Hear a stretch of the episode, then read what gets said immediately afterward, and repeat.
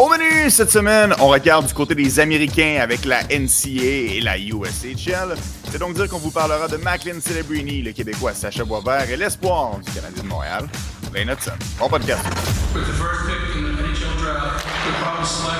Le podcast La Relève. C'est un podcast de sport. 27 novembre 2023, Anthony Desaunier, Martin Thériault, une autre édition du euh, podcast La Relève, édition dans laquelle, Marky, on va s'attaquer non pas une, mais bien à deux ligues, la USHL et la NCA. Et il y a beaucoup de talents au sommet de la pyramide qui se retrouvent dans ces deux listes. Oui, absolument. Ben écoute, euh, bon, après-midi, Deso. Super content de te retrouver. Puis oui, en effet, tu l'as bien mentionné.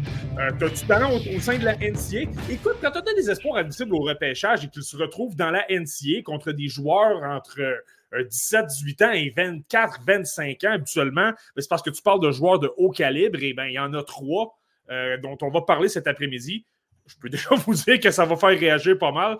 Puis même du côté de la USHL, on, tu as beaucoup de joueurs très polarisants et bien, on a probablement, en tout cas, je, je vais peut-être un peu le punch, mais dans ma liste, à moi du moins, j'ai le meilleur Québécois du repêchage, selon moi. Donc, euh, je pense que ça rend ça extrêmement intéressant. Et même chez les espoirs des Canadiens, ben, on le sait, on est de plus en plus intéressé par la, la NCAA, les joueurs qui, sont, euh, qui se dirigent vers les collèges américains. Donc, ça fait en sorte qu'on a ben, énormément d'espoir à parler du côté des espoirs du tricolore aussi.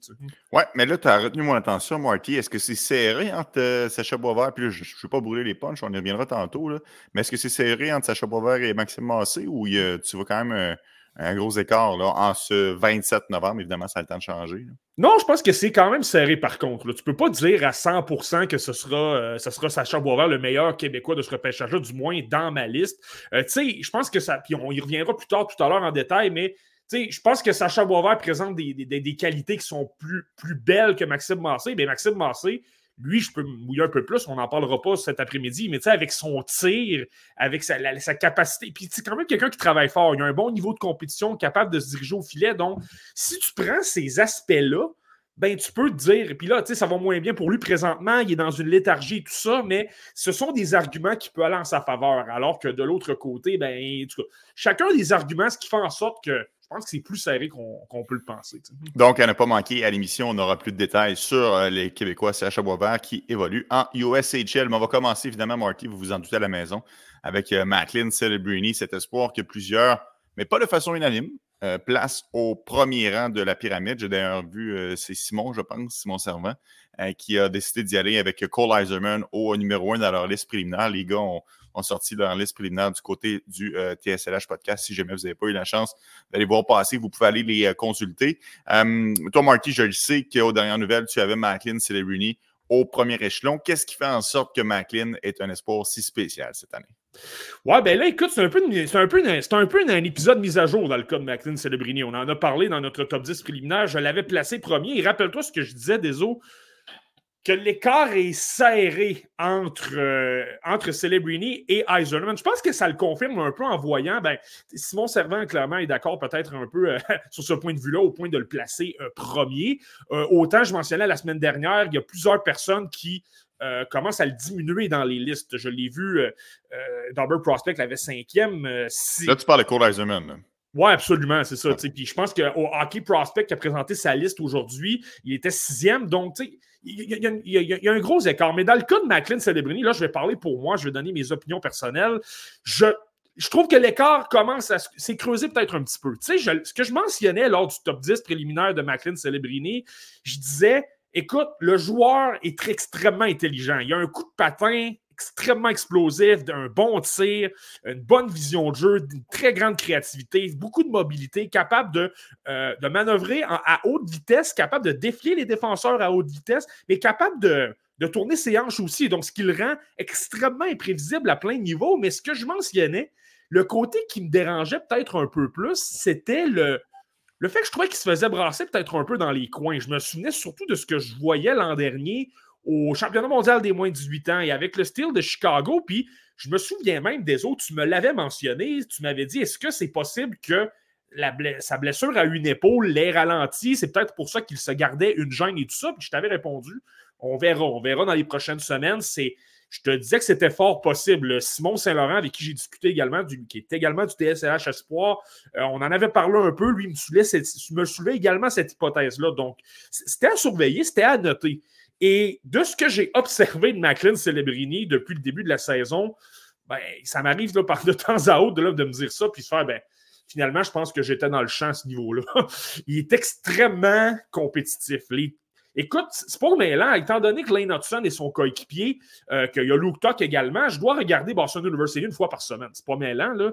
Puis, à chaque fois, son niveau de compétition m'impressionne. Constamment impliqué, constamment de la pression. Son bâton est actif, son bâton est au sol. Tu vois, quand, tu vois que c'est un joueur qui est extrêmement intelligent. Déjà à 17 ans, parce que je le répète, ce n'est pas un late, c'est un joueur de 17 ans. C'est quand même rare de voir ça dans la NCA. Tu avais Matthew Wood l'an dernier, mais sinon, ça n'arrive pas souvent. Et malgré ça, tu le regardes jouer et tu pourrais penser qu'il a 21 ou 22 ans. Il est, ah c'est un 13 juin, là. il est très jeune. Absolument. Et tu le vois qu'il est prêt, tu vois qu'il est intelligent, il comprend bien le jeu, il suit bien le jeu au niveau euh, du coup de patin, de l'exécution, comment se positionner, tout ça. Donc, déjà, au niveau de la position de joueur de centre, comment se replier, aider ses défenseurs, être positionné pour supporter les attaquants, aider les relances. Et je viens de parler de son coup de patin, bien, ça le rend extrêmement explosif en contre-attaque, euh, en transition, pour amener la rondelle de l'autre côté. Et lorsque tu le vois jouer du côté offensif, notamment lorsqu'on s'installe, notamment Puis c'est les subtilités aussi dans son jeu. Il est extrêmement euh, créatif, donc va trouver des lignes de passe, va être capable de faire des passes soulevées, va, va vraiment être trompeur, va influencer le jeu de sa, de sa propre façon, mais de temps à autre, lorsqu'il n'y a pas la rondelle, ça, tu vois, je pense que c'est la facette du nouveau hockey. Martin saint en a parlé la semaine dernière. Le fait que les joueurs vont dans 4 ou 5 ans, les joueurs vont tous. C'est comme s'il n'y aura pas nécessairement de position. Il va y avoir des attaquants et des défenseurs, puis on va tenir essentiellement nos positions, mais tout le monde va faire beaucoup de permutations. Tout le monde va quitter la position pour tenter de créer du chaos, de tenter de semer le doute dans la tête de l'adversaire. Et là, ben, si, tu, doutes pendant une seconde ou deux, sais pas trop te positionner. Celebrini est bon là-dedans. Il bouge énormément dans la zone offensive avec Hudson, avec euh, Tom Villander, des joueurs comme ça. Puis de temps à autre, lorsqu'il n'y a pas la rondelle, on peut le voir au filet. On peut le voir vouloir aller euh, voiler la vue du gardien de but, obtenir euh, une déviation ou un retour de lancer. On peut le voir également par moment, tout simplement se diriger pour donner un peu plus d'espace à son, à son défenseur. Tu sais, une obstruction, mais légale. Tu fais simplement te positionner là sans utiliser tes mhm. mains ou être trop. pousser trop loin. Exactement. Il est très bon à ce niveau-là. Puis là, par moment, selon la situation qui est devant lui, peut se tasser. Là, il va se tasser. OK, je me, je me positionne pour un tir sur réception. Et de façon très rapide. Donc, il est extrêmement difficile à couvrir, Macklin Celebrini. Je, l'avais déjà un peu mentionné. Je pense que c'est l'an dernier. Puis, je ne compare vraiment pas ce joueur-là parce que je pense que le joueur que je vais nommer est beaucoup plus rapide. C'est un joueur qui est extrêmement explosif. Mais, tu sais, dans la catégorie Connor McDavid, est-ce qu'il a des aspects Connor McDavid? Sa capacité de manœuvrer la rondelle à haute vitesse, elle est là. Maintenant, est-ce qu'il va connaître la carrière de, McDavid? Non. C'est simplement en termes de. Euh, pas de style, mais la capacité de manœuvrer à haute vitesse. Ce que Crosby et Connor Bedard, ils l'ont, mais c'est peut-être moins ce qui, euh, ce qui démarque leur style de jeu, alors que Celebrini, qui est un, un centre naturel qui comprend déjà extrêmement bien le jeu, lui, tu vois, je trouve que c'est une capacité chez lui qui se, qui se démarque quand même pas mal. Bon, là, tu m'as nommé McDavid, Crosby, Bédard, trois joueurs qui ont été repêchés au sommet de leur repêchage respectif. Je serais curieux de faire l'exercice, Marty, parce qu'à chaque année, on se demande euh, est-ce que le repêchage 2024 par rapport à 2023, par rapport à 2022, où se situent les joueurs? Fait qu'amusons-nous ensemble. Regarde, je te ramène en 2021. Euh, Matthew Beniers, en 2022, Slavkowski, Shane Wright, en 2023, Connor Bedard, euh, Léo Carlson, Adam Fantilli, où tu classes Macklin Celebrini par rapport à ses espoirs? Est-ce que ça va être un joueur qui va être dans la même stratosphère que l'élite de la Ligue nationale? Est-ce qu'il va être par-dessus un McTavish? Est-ce qu'il va être en dessous d'un Léo Carlson? Je, t'écoute. Je pense que Macklin Celebrini, évidemment, ce ne serait pas Connor Bedard, on l'a mentionné souvent, ce ne sera pas Connor Bedard, ce ne sera pas Sidney Crosby, ce ne sera pas, je viens de le dire un peu, mais ce ne sera pas Connor McDavid. Il y a des aspects élites qui sont peut-être un peu moins là mais par son intelligence, par sa vitesse, par le fait, je l'ai souvent mentionné, mais Rick Celebrini, son père, est à la tête du euh, département des sciences du sport et du, euh, pas du conditionnement physique, mais pour rétablir les joueurs pendant des blessures du côté des Warriors de Golden State. C'est quelqu'un donc qui a un entourage qui est capable de, de l'aider beaucoup au niveau scientifique, au niveau euh, de, la compréhension du jeu, pas seulement du jeu, mais euh, physionomique, comment vraiment te, te, te, préparer et tout ça. Je pense que ça, c'est un très gros avantage que certains autres joueurs n'ont pas nécessairement. Donc, avec tout ça, il va être capable de s'améliorer, prendre de la vitesse, étant donné qu'il comprend déjà beaucoup de jeu, bien, il va toujours trouver des façons de bien se positionner, de, euh, de se créer de l'espace à une fraction de seconde et tout ça. Moi, je pense que euh, donc, peut-être pas Connor Bedard. Il n'est peut-être pas élite générationnelle à la Connor Bedard ou à la Sidney Crosby. Mais si tu te retrouves dans la catégorie euh, en deçà de ces joueurs-là, si tu te retrouves avec les, les Austin Matthews, par exemple, les, les Elias Peterson, les, les, les, Jack Hughes, moi, je pense qu'il peut appartenir à cette catégorie-là. Est-ce qu'il est aussi habile, habile, créatif que Jack Hughes? Pas nécessairement, mais tu vois, il est plus imposant et il patine mieux, c'est quelqu'un qui se positionne mieux. Donc, je pense que la transition vers la LNH pour Celebrini sera plus facile. Je pense qu'il y a des plus de chances de produire l'an prochain, par exemple, euh, qu'un Jack Hughes pour qui ça a peut-être été un peu plus, euh, un petit peu plus lent. Donc, euh, je pense que je pense que c'est ça qui est peut-être un petit peu compliqué. C'est ça qui est, c'est peut-être ça c'est peut-être là qu'il se démarque un peu moins. Elias Peterson a un gros lancé, tout ça. Peterson, Celebrina peut-être un peu moins, encore là, comprend peut-être encore mieux le, le, jeu. Donc, ce serait vraiment dans cette catégorie-là, je pense. Il, y a des endroits où il, est peut où il va peut-être être meilleur qu'un Austin Matthews, et il y en a d'autres où il va être moins bon, notamment.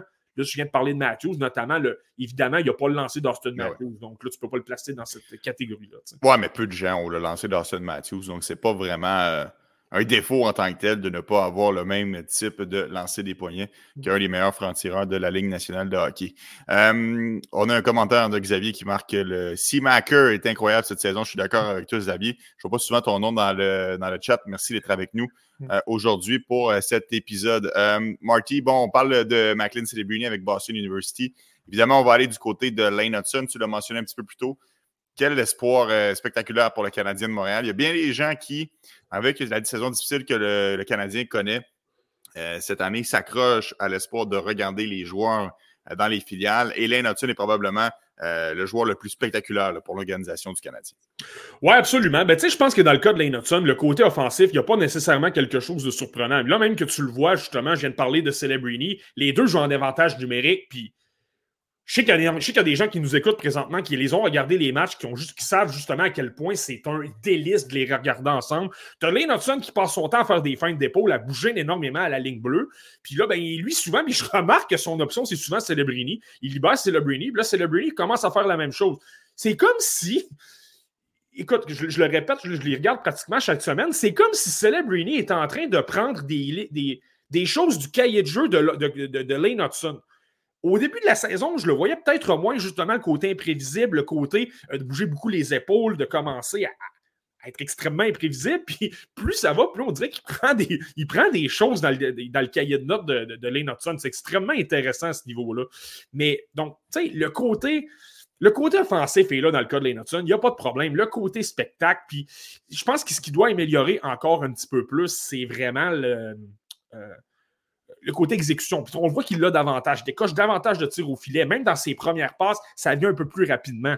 En même temps, Lane Hudson, je le mentionne souvent, je l'ai souvent dit, il pourra obtenir 100 points en 60 matchs, battre le record de la NCA pour les points chez un défenseur, même le record en général. C'est pas ce que je regarde dans le cas de Lane Hudson. On le sait à quel point il est capable de dominer. Écoute, ça a été le meilleur depuis Brian Leach, euh, qui a eu une carrière incroyable dans la LNH au niveau des points l'an dernier c'est pas une surprise. Les deux aspects, je le répète, ce que je surveille, c'est le côté physique et le côté euh, accélération, coup de patin. Lorsqu'il est à pleine vitesse, il n'y a pas de problème.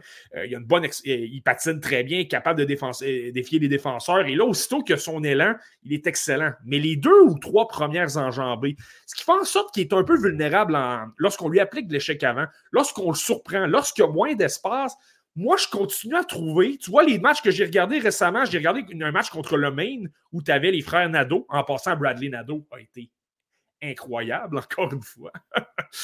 Et euh, un autre match contre Queenie Piac, donc les champions nationaux, une équipe plus âgée, beaucoup de joueurs de 22, 23, 24 ans, des joueurs assez imposants physiquement.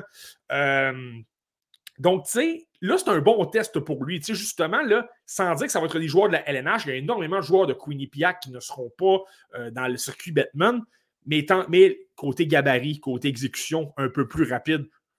on se rapproche un, davantage d'un style de jeu LNH. Et lorsque, lorsque Quinnipiac appliquait de la pression sur les Nutsons, c'était plus compliqué. Il y avait un peu plus de revirement. En avantage numérique, je te dirais, c'est ça. Son accélération est encore à travailler. Ça ne me plaît pas nécessairement. Ça me, fait diminuer un peu mes attentes par rapport à les Nutson pour son entrée dans la LNH. Mais le côté positif, je te dirais, je trouve que physiquement, il est légèrement, je veux faire attention, mais légèrement un peu plus fort il se débrouille peut-être un peu mieux. Est-ce qu'il est dominant? Non, ce ne sera jamais un gars dominant physiquement parce que, étant donné sa taille, mais je trouve qu'il s'en sort un peu mieux.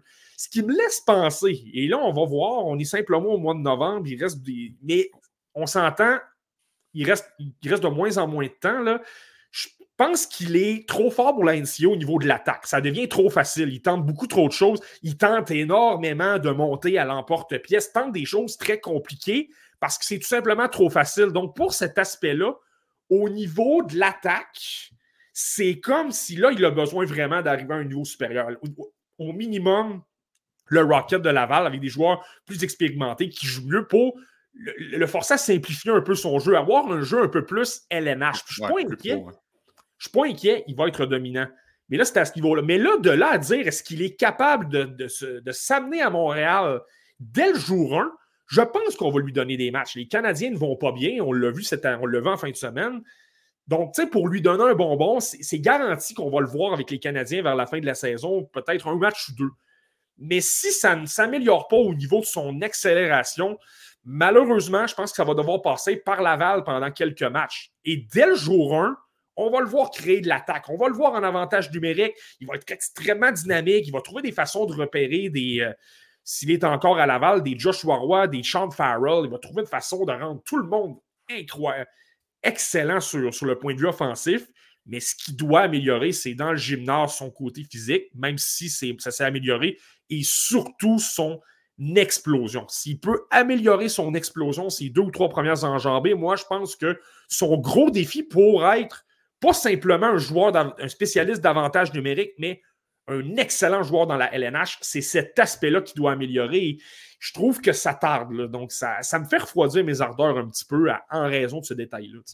Intéressant. Ça va être à surveiller s'il est capable d'améliorer son explosion, surtout lorsqu'il passera au prochain niveau. Comme tu l'as mentionné, comme Guillaume l'a mentionné, via un commentaire sur la messagerie. Marty, c'est quand le prochain niveau? C'est quand qu'il va atteindre les rangs professionnels? Est-ce qu'un peu à l'image de certains dans les dernières années, une fois qu'il sera éliminé à Boston University, il va graduer avec l'organisation du Canadien immédiatement. Penses-tu que c'est ça la suite pour Alain Hudson ou il va devoir passer une autre saison euh, l'année prochaine euh, à attendre avant de goûter à la Ligue nationale? Ben, comme je te disais, ça dépend toujours de ce qui va se passer dans les prochains mois, mais là, en même temps, on est à la fin novembre et la saison de la NCA va se terminer vers la fin mars. Donc, il ne reste pas énormément de mois. Il en reste trois ou quatre.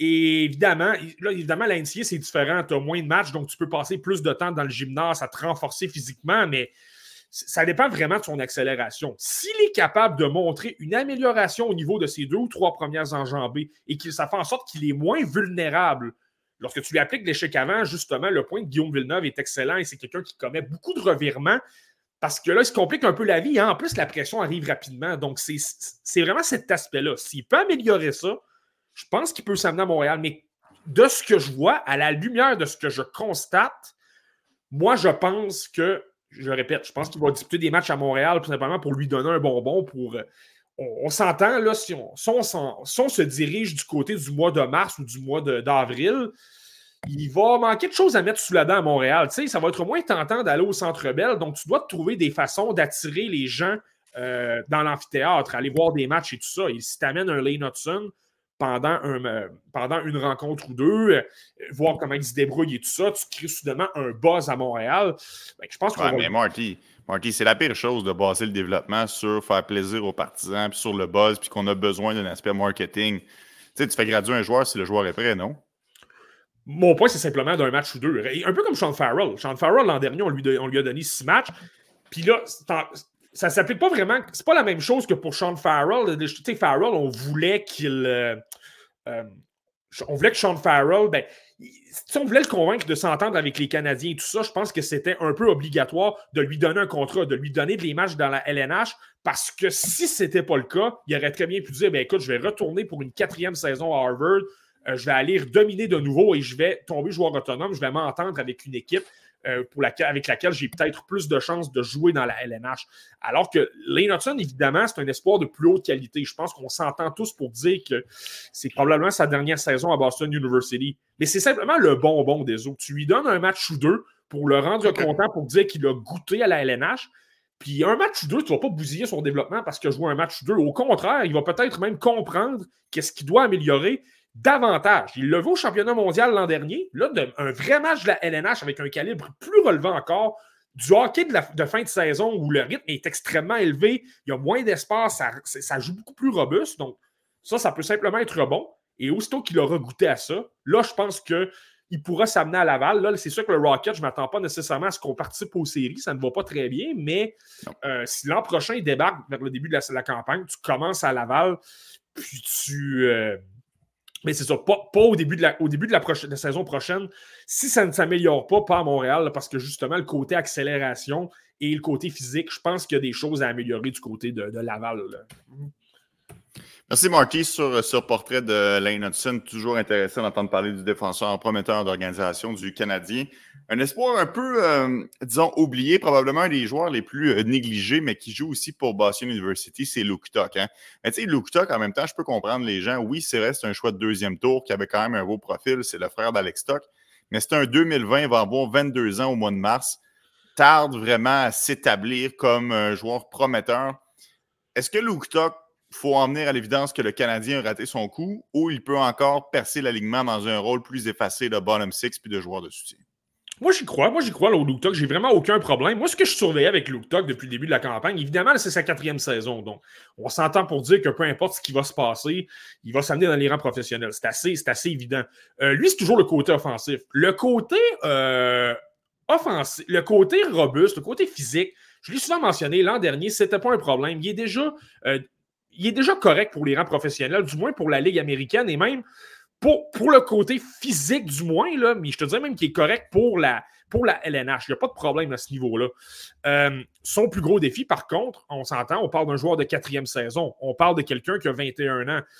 Lorsque tu as 21 ans, que tu as de l'expérience, c'est ta quatrième saison dans la NCA, tu sais comment euh, te débrouiller et surtout que tu joues avec Macklin Celebrini, parce que c'est important de le mentionner. Luke Tuck évolue sur le premier trio de Boston University. Il y a moins de profondeur un petit peu. Il y a des joueurs de, plus expérimentés qui ont quitté. Je pense à James, O'Brien, je pense à Robert Mastros-Simon dans les dernières années. Donc, euh, Wilmer Scook. Donc, je pense que ça, ça l'aide justement à produire un peu plus. Donc, c'est pas un problème au niveau physique. Là, moi, ce que je constate, là, justement, évidemment, c'est sa quatrième saison, c'est pas surprenant ce que je vais dire, mais là, il est prêt pour les rangs professionnels sur le plan offensif. On voit qu'il gagne, il gagnait déjà des batailles, mais là, on voit qu'il crée plus de jeux offensifs, soutient la rondelle, euh, capable d'utiliser ses mains un petit peu plus, se dirige au filet, obtient beaucoup plus d'occasions de, marquer, évidemment. Je le répète, c'est un cerveau comme Macklin Celebrini qui te trouve partout sur la patinoire. Ça devient facile, moindrement que tu es, libéré dans l'enclave et tout ça, ben, tu obtiens d'excellentes chances. Ça, je pense que c'est très positif pour lui. Maintenant, son gros des. Donc, je pense que lui, clairement, et là, c'est la décision appartient à Luke Tuck, dans le fond. Je pense que les Canadiens, ça ne fait aucun doute pour moi, on doit s'entendre avec lui parce que c'est un joueur qui présente un profil extrêmement différent des autres espoirs. On le mentionne souvent, mais au niveau du gabarit, les espoirs des Canadiens sont un peu plus petits. Ce pas les joueurs les plus physiques, des joueurs de talent, mais pas les plus physiques. On parle de Farrell, de Joshua Roy. Joshua Roy est capable de se débrouiller dans les coins, mais c'est pas quelqu'un qui, euh, va appliquer des mises en échec. Là, donc, non, non sur cet aspect-là, donc, lorsque tu parles d'une Ligue nationale de hockey qui se grossit, qui est lourde, qui est physique et que tu as déjà beaucoup de petits attaquants, des Cole Caulfield, et là, je pourrais même aller dans la Ligue américaine, mais tu sais, Brandon Gignac, euh, Gabriel Bourque, euh, Joshua Roy, Sean Farrell, tu as beaucoup de petits attaquants. Donc, je pense que d'ajouter un Luke Tuck, ça devient un joueur unique qui présente quelque chose euh, de distinctif. Et je pense que ça va passer par Laval pour commencer, mais je pense qu'il peut s'amener à Montréal un peu plus rapidement que prévu parce que, je le répète souvent, le côté défensif et physique, euh, sans dire qu'il est parfait, je pense que défensivement, il y a encore des lacunes un petit peu. Il peut, se faire hypnotiser par le porteur de la rondelle, il peut, peut se faire déporter à l'occasion, même si ça s'est amélioré. Mais au moins, physiquement, il est amplement capable de suivre. Et c'est quelqu'un que tu peux très bien amener. J'ai un peu oublié l'idée de le placer sur un top 6, mais je pense que troisième ou quatrième trio, là, euh, Ouais. je pense que ça peut aller. tu sais. Non, un top 6, euh, je n'y crois plus. Euh, mais tu as raison, Marty, que ça peut euh, ça pourrait être intéressant sur, sur un bottom 6. Euh, Guillaume, justement, qui mentionnait que Luke Tuck et Florian Jacquet sur une quatrième ligne, ça pourrait avoir du poids. Puis que peut-être que le Canadien, ça prend un petit peu de ça, ce papier sablé-là, cet aspect déranger l'adversaire lorsque tu es sur la patinoire. Tu sais, j'ai rien contre Tanner Pearson. Je l'aime beaucoup, Tanner Pearson. Je trouve que c'est un bon coup dans l'ensemble, le portrait global avec la, transi- la transaction de Casey de Smith. Mais c'est pas le, le joueur qui est nécessairement euh, va aller ap- appliquer de l'échec avant, faire peur à l'adversaire, étouffer l'adversaire, sentir que lorsqu'il est sur la patinoire, ça va être asphyxiant pour euh, l'autre équipe. Mm.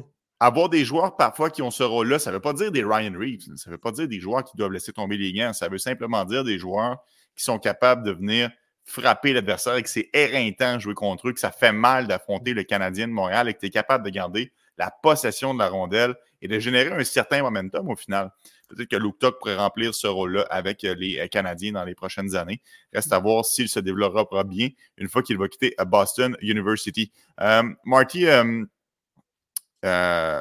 attends un petit peu, on a un commentaire de, Mathieu Paradis. Question pour toi, Marty. Il semble que ce genre de joueur est accessible via le marché des joueurs autonomes à chaque année. Je me demande toujours pourquoi on gaspille des choix pour ces profils-là. Intéressant quand même parce que Luke Tuck, c'est un milieu de deuxième ronde. Est-ce que tu rejoins un peu euh, Mathieu dans son analyse, Marty? Je suis pas certain de comprendre, par contre. Est-ce qu'on parle de joueurs un peu à la, de caractère à la Ryan Reeves, justement, qui, sont un, peu des, des- des- des rôles, ou on parle vraiment d'un joueur à la Luke Tuck? Là, si on parle de Tuck, ben écoute, je pense que c'est fait. On l'a repêché, on l'a dans notre banque d'espoir, donc aussi bien lui donner une chance. Avec un contrat, ça, j'insiste souvent là-dessus.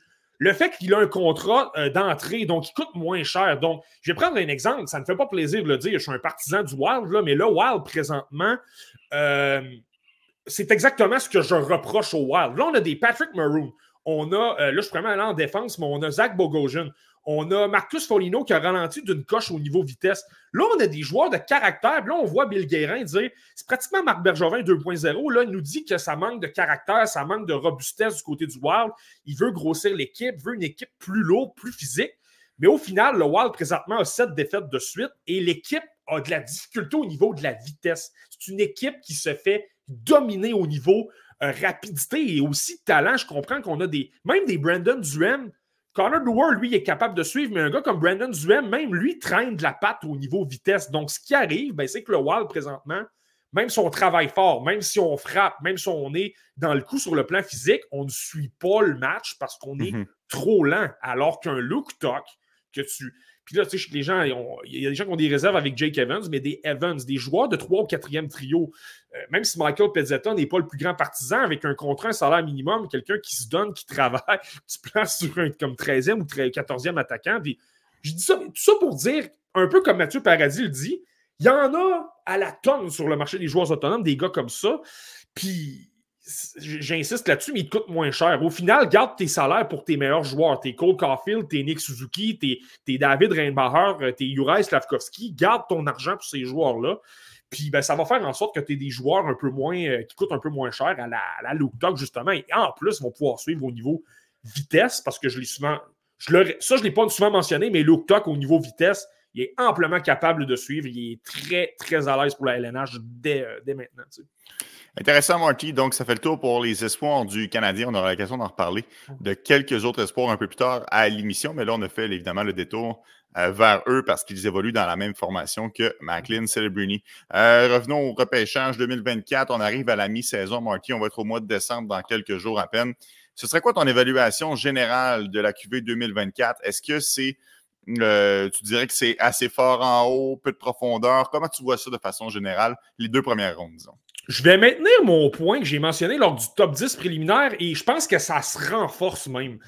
Parce qu'on commence à avoir des joueurs que je n'avais pas nécessairement, mais je les, regardais, mais mettons, disons qu'ils ne me m'attiraient pas l'œil plus qu'il faut. Et là, ils commencent à, me plaire davantage. Je dirais, évidemment, le sommet du repêchage est moins fort que 2023. Donc, tu sais, Connor Bedard, Adam Fantilli, Léo Carlson, évidemment, c'est moins puissant. Tu as peut-être un Celebrini qui, serait dans cette, cette catégorie-là, mais pour les autres, là, on diminue de qual- qualité. Mais la différence avec 2024 est, je te dirais, évidemment, il y a des gens qui vont dire même 2020 était moins fort que 2024. Moi, je l'aimais, le repêchage 2020, là. Mais disons, au minimum 2019, c'est peut-être le premier repêchage depuis au moins 2020-2019 que je trouve qu'il a, il a beaucoup de profondeur. Et là, tu vois beaucoup de variations dans les listes. On va parler de certains, euh, certains joueurs de la NCAA et de la, de USHL. Ça fait en sorte que tu as des joueurs, par exemple, je vais prendre un exemple. La liste de Seb Gagné pour le TSLH, Espoir, et je les salue encore. Euh, allez consulter ça. Tout le monde a sorti sa liste, tout le monde a sorti leur- leurs épisodes aussi sur les différentes plateformes. Mais moi, je vais aller regarder ça un peu plus. Je vous, invite à aller regarder ça. C'est toujours mis avec beaucoup d'efforts. Il y a beaucoup de, euh, d'attention, de détails. Donc, ça, c'est intéressant. Mais pour prendre la liste de Seb Gagné, il a Max- Maxime Massé et Sacha Boisvert hors du top 32. Est-ce que je, le, je lui reproche? Je ne suis pas nécessairement d'accord, mais je peux comprendre. Il y a quand même certains aspects qui peuvent faire en sorte que tu préfères d'autres joueurs. Donc là, c'est là mon point de vue profondeur. Je pense que tu as beaucoup, beaucoup, beaucoup de joueurs qui sont excellents, qui présentent de très beaux profils. Et là, ça va faire en sorte que. euh, il y a un joueur que j'ai mentionné tout à l'heure je n'ai pas dans mon top 32. Il y en a qui l'ont top 10. Donc, tu sais, il y a des joueurs comme ça où tu as énormément de variations. Ça dépend des goûts et tout ça. Mais tout ça pour dire, je trouve qu'il y a. La QV 2024, c'est vraiment un, repêchage où tu as beaucoup de profondeur. Même quand tu te retrouves dans les alentours de 36 ou 37 dans ma liste, il y a encore des joueurs que j'adore et que j'aurais mis peut-être euh, 18e l'an dernier. Donc, c'est dire à quel point il y a de la profondeur. Excellent, Marty. Donc, voilà pour euh, la question, Guillaume. J'espère que ça a bien répondu à ton interrogation. Marty, on va rester dans le haut du sommet de la pyramide. J'espère que ce n'est pas le joueur auquel tu faisais référence quand tu disais que tu ne l'avais pas en haute estime. Arton Levchunov, un joueur vraiment euh, dominant en défensive. Oh que non, c'est vraiment pas de lui que je parle. Lui, celui-là, Artem Levchunov, il est excellent. Je l'aime vraiment beaucoup. Écoute, présentement, euh, là, il va y avoir un débat qui est intéressant. On parle souvent de, de, de McLean Celebrini et tout ça, mais ce sera qui le meilleur défenseur du repêchage 2024? On a parlé de Sam Dickinson il y a quelques semaines, lorsqu'on a parlé de la, OHL. Il est excellent, il n'y a vraiment pas de problème. C'est quelqu'un qui a un coup de patin fluide, il est extrêmement créatif, quelqu'un qui bouge bien la rondelle. Il, mérite d'être dans, la, d'être dans la discussion. Mais c'est pour dire qu'il y a un débat en ce moment. Tu as lui et tu as Artem Lechouin qui, là, présentement, je trouve qu'il perd des plumes. On en parlait surtout comme le meilleur défenseur au début. C'était lui qui était le favori au début de la, campagne. Et là, on dirait qu'on commence à voir plusieurs joueurs devant lui. Euh, j'ai vu énormément de gens qui ont Sam Dickinson devant lui. Évidemment, c'est quelqu'un qui, euh, pour faire des comparaisons, Artem Levchunov, donc lui, 6 pieds 2 pouces, 199 livres. Là, je pense que, euh, tu sais, au niveau gabarit, ça se ressemble. Dickinson est 6 pieds 3 pouces. Au niveau, au niveau flash, wow, je pense que Dickinson l'a un peu plus. Quelqu'un qui patine mieux, euh, qui, prend, qui, transporte énormément la rondelle d'un bout à l'autre. Donc, c'est très spectaculaire. Levchunov est davantage euh, moi, je l'aime beaucoup pour son intelligence. C'est pas nécessairement ce qu'on peut lui reprocher à l'occasion. C'est peut-être pas le joueur qui semble, je dis bien semble, le plus compétitif, qui a le meilleur, le, le- le meilleur effort, le meilleur éthique de travail. Mais que lorsque tu t'attardes aux détails, il- on voit qu'il s'implique. Je pense que c'est davantage un gars de positionnement qui s'assure d'être bien euh, placé. Mais lorsque c'est le temps de se replier, lorsque c'est le temps d'aller bloquer un tir, moi, je trouve qu'on le voit quand même. Je trouve qu'il est quand même euh, impliqué, tout ça. Je le répète, c'est quelqu'un d'intelligent. Je trouve que dans sa zone, quand même bien positionné. Il a un bon bâton. Lorsque c'est le temps d'appliquer de la pression sur un attaquant euh, pour contrer les sorties de zone adverse, je le trouve très bon. Euh, je trouve qu'en relance, il est excellent. Il a une très bonne première passe. Transporte moins la rondelle qu'un Dickinson, mais capable de le faire quand même lorsqu'il va créer du chaos. Capable de comprendre aussi si là, par exemple, un attaquant derrière lui, il dit OK, c'est le moment de me porter à l'attaque, je peux me, je peux me lancer, je peux créer de l'attaque. Et tu n'oubliez pas non plus Artem Lechunov, sur le plan statistique, présentement, je répète, c'est un défenseur admissible au repêchage. Il a 15 points en 16 matchs. C'est le huitième meilleur pointeur de tous les défenseurs de la NCA. Donc, euh, tu as Seamus Casey, tu as Lane Hudson, tu as Scott Morrow qui sont devant lui, des exemples comme ça. Et Lev Shunov est dans ce groupe-là. Il a le gabarit, il produit, et le Michigan State. C'est un nouveau programme qu'on a revampé. On a ajouté des joueurs de, haut niveau. Tu as, Trey Augustine devant le filet, tu as Isaac Howard en attaque qui euh, est parti de Minnesota de l'autre pour se diriger là. Mais ça demeure quand même une équipe où il manque de profondeur. Il n'y a pas énormément de talent. Donc, ça fait en sorte que Lev Shunov, tu le vois régulièrement. je le répète, c'est un défenseur admissible au repêchage qui a 18 ans, mais tu sais, c'est un late. Je comprends qu'il est plus âgé, mais ça demeure quelqu'un qui est, euh, euh, jeune dans la NCA.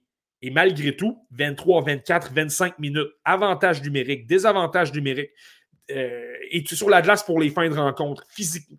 Puis, lorsqu'on en a parlé dans notre euh, top 10 préliminaire, je, me gardais une gêne parce que les matchs que j'avais observés, c'était contre des équipes plus faibles. C'était Lake Superior State, c'est- c'était des, c'était des programmes comme ça. Army, Canisius, c'est pas des grosses universités, mais là, dernièrement, euh, les matchs que j'ai regardés récemment, notamment là, parce qu'on s'entend, Michigan State est dans la division Big Ten, mais là, on a affronté, euh, on a affronté Wisconsin, on a affronté Minnesota. Là, on a affronté des grosses puissances. Et tu peux voir des lacunes. Tu sais, défensivement, par moment, il peut commettre des espèces de crampes au cerveau. Donc, il se place bien, mais de temps à autre, là, il veut mettre la pression et c'est pas le moment. Il y a un surnombre de l'autre côté. Ça donne des 3 contre 2. Euh, ça me fait penser un peu à Pavel Minchukov à quelque part. Mais n'était pas le plus spectaculaire. Je transportais peut-être un peu plus la rondelle, mais euh, lui aussi avait tendance à commettre des, des- des crampes au cerveau, de se sortir du jeu et trucs. Donc, moi, le pari que je prends avec Artem Levchunov, c'est un peu de dire je pense qu'il commet des erreurs défensives, mais que ça s'apprend par avec ses entraîneurs, de lui apprendre écoute, évalue mieux tes options pour te lancer à l'attaque, pour mettre de la pression. Comprends qu'il y a des joueurs derrière toi. Analyse un peu mieux le jeu. Je pense que ces détails-là se corrigent un peu mieux et qu'une fois que ça va être fait, là, au niveau de l'exécution, il est excellent. Tir au filet, puissant, capable de prendre des décisions rapidement. Euh, bouger la rondelle, c'est la même chose. Et lui il se démarque beaucoup, un peu à l'instar d'un Mintukov par son exécution. La rondelle se déplace extrêmement rapidement, ce qui fait en sorte que Michigan State est capable de créer beaucoup, d'attaques. Et je le répète, c'est quelqu'un aussi qui peut, euh, par moment, quitter sa position, donc va se retrouver parfois au filet à récupérer des retours de lancer, même si c'est un, un défenseur. Donc, c'est vraiment cette qualité. Donc, tu as le gabarit, tu as le côté intelligence, et je pense qu'il peut améliorer son jeu défensif. Donc, moi, pour l'instant, je me range du côté de ceux qui l'ont comme meilleur défenseur de cette QV-là, parce que je trouve qu'il coche plus de cases que, euh, que d'autres, notamment euh, Dickinson, et euh, on mentionnera l'autre plus tard. Ouais, on se sent bien. Ben, c'est sûr qu'il coche des cases. On regarde son coffre à outils, honnêtement, c'est assez bien rempli. Puis on sait l'amour pour les directeurs généraux. Il y a quand même des, des positions clés, les défenseurs droitiers, les gros centres. C'est des joueurs quand même qui sont très prisés au repêchage. Donc, euh, un def droitier de 6-2, presque 200 livres, Mm. qui a cette exécution-là, qui a cette aptitude-là à bien euh, se démarquer sur la patinoire, c'est sûr et certain qu'il va entendre son nom assez rapidement. Guillaume mentionne qu'il ne voudrait pas être le coach de Lev Shunov parce que c'est quand même un joueur qui est, qui est freelancer, comment on pourrait dire ça, euh, qui est euh, électron libre, disons-le comme ça, sur euh, la patinoire. Mm. Mais ça reste que je pense que c'est des choses qui se corrigent, puis ça prend simplement un bon encadrement, puis de passer au niveau supérieur, puis d'être sérieux et de s'appliquer au travail. Et je pense que, euh, tu sais, Mintukov, au final, je me souviens plus exactement, tu l'avais où, Marty? Je me souviens que dans, dans mon draft de Ligue simulée, il est sorti très tard en première ronde et les Ducks l'ont repêché dixième, mais tu sais, clairement, il ne regrette pas cette sélection-là. Donc, euh, parfois, d'avoir euh, d'avoir d'y aller pour le potentiel en première ronde, c'est jamais une mauvaise idée à la place de prendre le choix un peu plus sécuritaire. Bon, Marty, tu faisais référence à un autre défenseur qui euh, grimpe dans les listes. D'ailleurs, Tony Ferrari a mentionné sur Twitter dans les derniers jours que c'était selon lui le meilleur espoir en défense du prochain repêchage. On y va avec euh, Zev Bium. Zev, Bu- Zev Bouillon qui, qui est à surveiller. En fait, pourquoi? Il y a certains détails que j'ai exclus. Lorsque j'ai mentionné qu'Artem Levchunov était huitième meilleur pointeur chez les défenseurs de la NCAA, j'ai mentionné les Hudson, Seamus Casey, euh, Scott Morrow.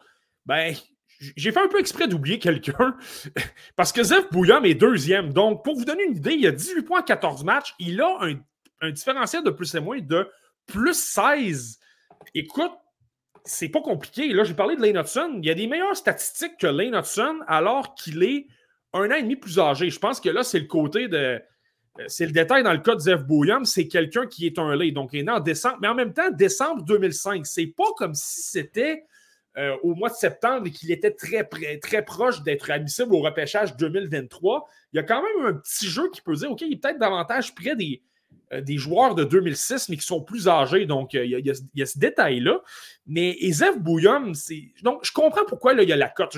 On a parlé des, des listes du TSLH Espoir pour voler un peu euh, le punch pour prouver le point qu'il a la cote, je te dirais, depuis quelques jours. Tu as parlé de Tony Ferrari. Euh, c'est gagné le huitième. Donc, euh, huitième, là, écoute, c'est le deuxième dans sa liste. Il l'a devant Lev Shunov. Il l'adore beaucoup. Euh, je regarde un Pascal Lapointe qui l'a 17e. Mathieu Paradis l'aime beaucoup également, le 9e. Est-ce que je l'ai à cet endroit-là présentement? Je me garde une gêne parce que c'est un joueur de petit gabarit quand même. 5 pieds, 5 pieds 10 pouces. On le voit même à 5 pieds 11 pouces sur certaines listes. 165 livres. Donc, c'est certain que ça, t'amène quand même un certain doute malgré son talent au niveau offensif. Et je répète que lui, il joue à, à, Denver University, une très bonne université, l'une des meilleures, les champions nationaux de 2022, 2022 là, l'équipe qui a du talent. Et là, il y a des défenseurs. Tu as Sean Barron, tu as le frère de Zev Bouillon, Shai Bouillon, qui est un espoir qui est un espoir des Red Wings de Détroit, un peu plus gros en gabarit. Euh, et malgré tout, Zev Bouillum, c'est lui qui a l'émission d'avantage numérique. Il joue plus que son frère, il joue plus que, que Sean Barons.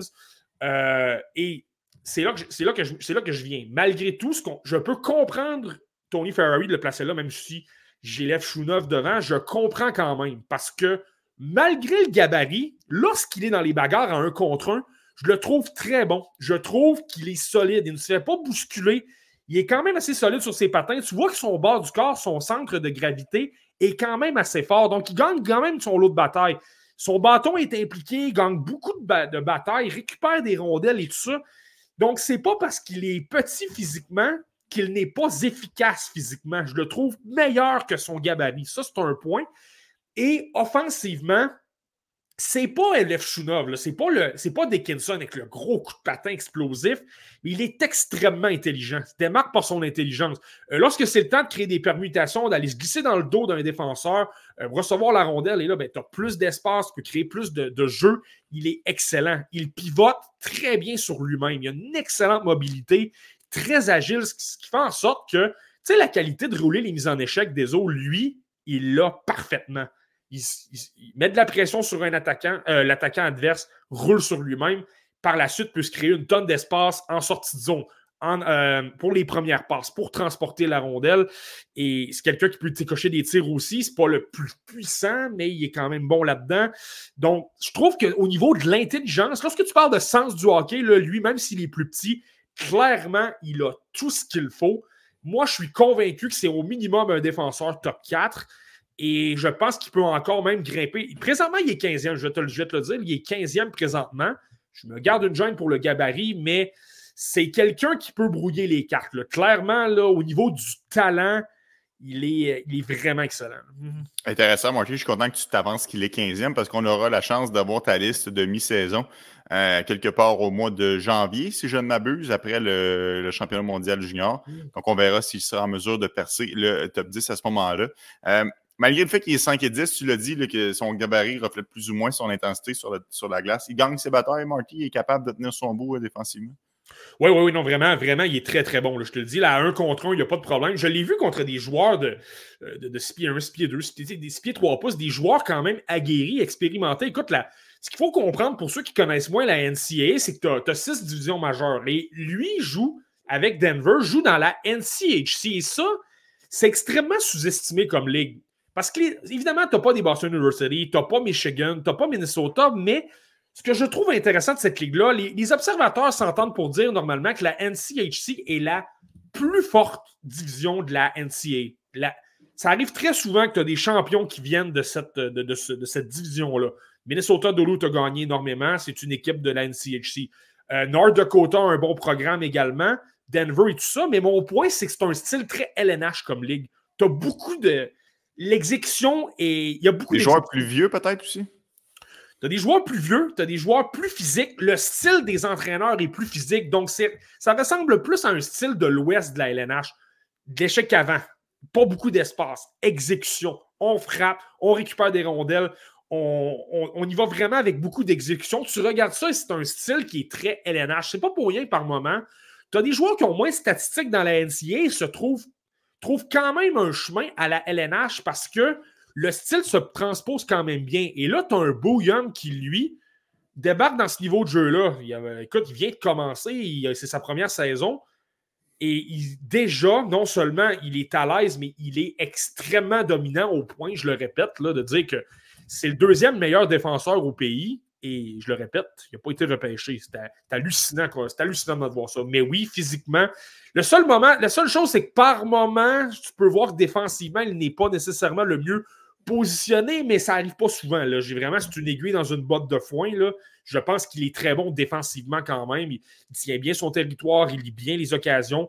Évidemment, il n'y a pas le gabarit pour l'avantager comme un, un Lev Shunov ou un Dickinson, mais euh, je le trouve quand même très bon. Là. C'est, c'est une virgule, mais je pense qu'il va, être, il va bien se débrouiller quand même. tu. Excellent, Marty. Zev Bouillum, je me suis repris pour la prononciation. Tu sais, quand tu te dis, là, ah, là, faut pas que je le rate, faut pas que je le rate, faut pas que je le rate, puis là, t'arrives, puis tu le rates, ça, c'est fâchant. Mais au moins, regarde, c'est pas comme si je l'avais en entrevue, c'était moins insultant que de scraper son nom. Quand il est devant nous, mais j'aurai l'occasion de me reprendre parce que c'est pas la dernière fois que vous entendez parler de Zev Bouillum d'ici la fin de la saison. Je suis convaincu qu'un peu partout euh, sur la stratosphère Twitter ou encore sur les différentes plateformes des euh, différents podcasts. Vous allez entendre parler de ce défenseur gaucher de 5 et 10, 165 livres. Zev Bouillon Marty, on va revenir un peu plus tard à la NCAA, mais on va aller faire un petit croche du côté de la USHL. Tu nous as parlé en ouverture. Euh, le- selon toi, le meilleur Québécois au prochain repêchage, c'est Sacha Boisvert.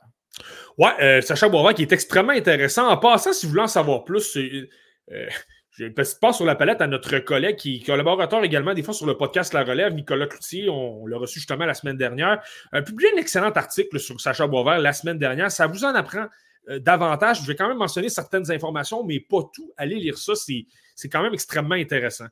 Euh, dans le cas de Sacha Boisvert, la raison pour laquelle il est le meilleur Québécois, j'ai parlé tout à l'heure du tir de Massé, du- le fait qu'il était un très bon compétiteur. Il y a évidemment il y a le gabarit à 6 pieds 2 pouces. Sacha Boisvert, évidemment, je te dis qu'il va chercher davantage ce que j'aime chez un espoir.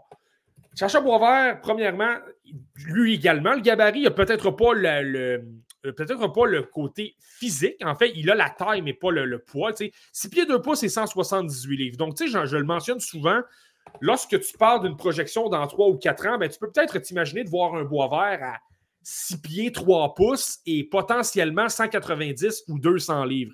Là, par moment, tu peux dire, OK, mais est-ce qu'il va vraiment être capable de se renforcer physiquement? Est-ce qu'il va euh, mettre les bouchées doubles? Là, c'est là que je vais me rattacher à l'article de Nicolas Cloutier. C'est un très gros compétiteur, c'est un, extra, c'est un travailleur extraordinaire. Et tous les gens qui l'ont côtoyé le disent. Il y a trois ou quatre sources dans, l'article de Nicolas Cloutier qui le mentionnent.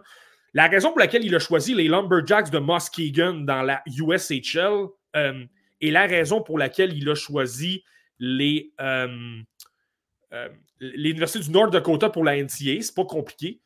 La raison pour laquelle j'ai choisi les, les Lumberjacks, c'est que c'était pratiquement la seule équipe qui pouvait le. qui peut lui garantir de pouvoir jouer sur. de pouvoir avoir accès à la patinoire 24 heures sur 24. Donc, ça, c'est déjà un détail intéressant.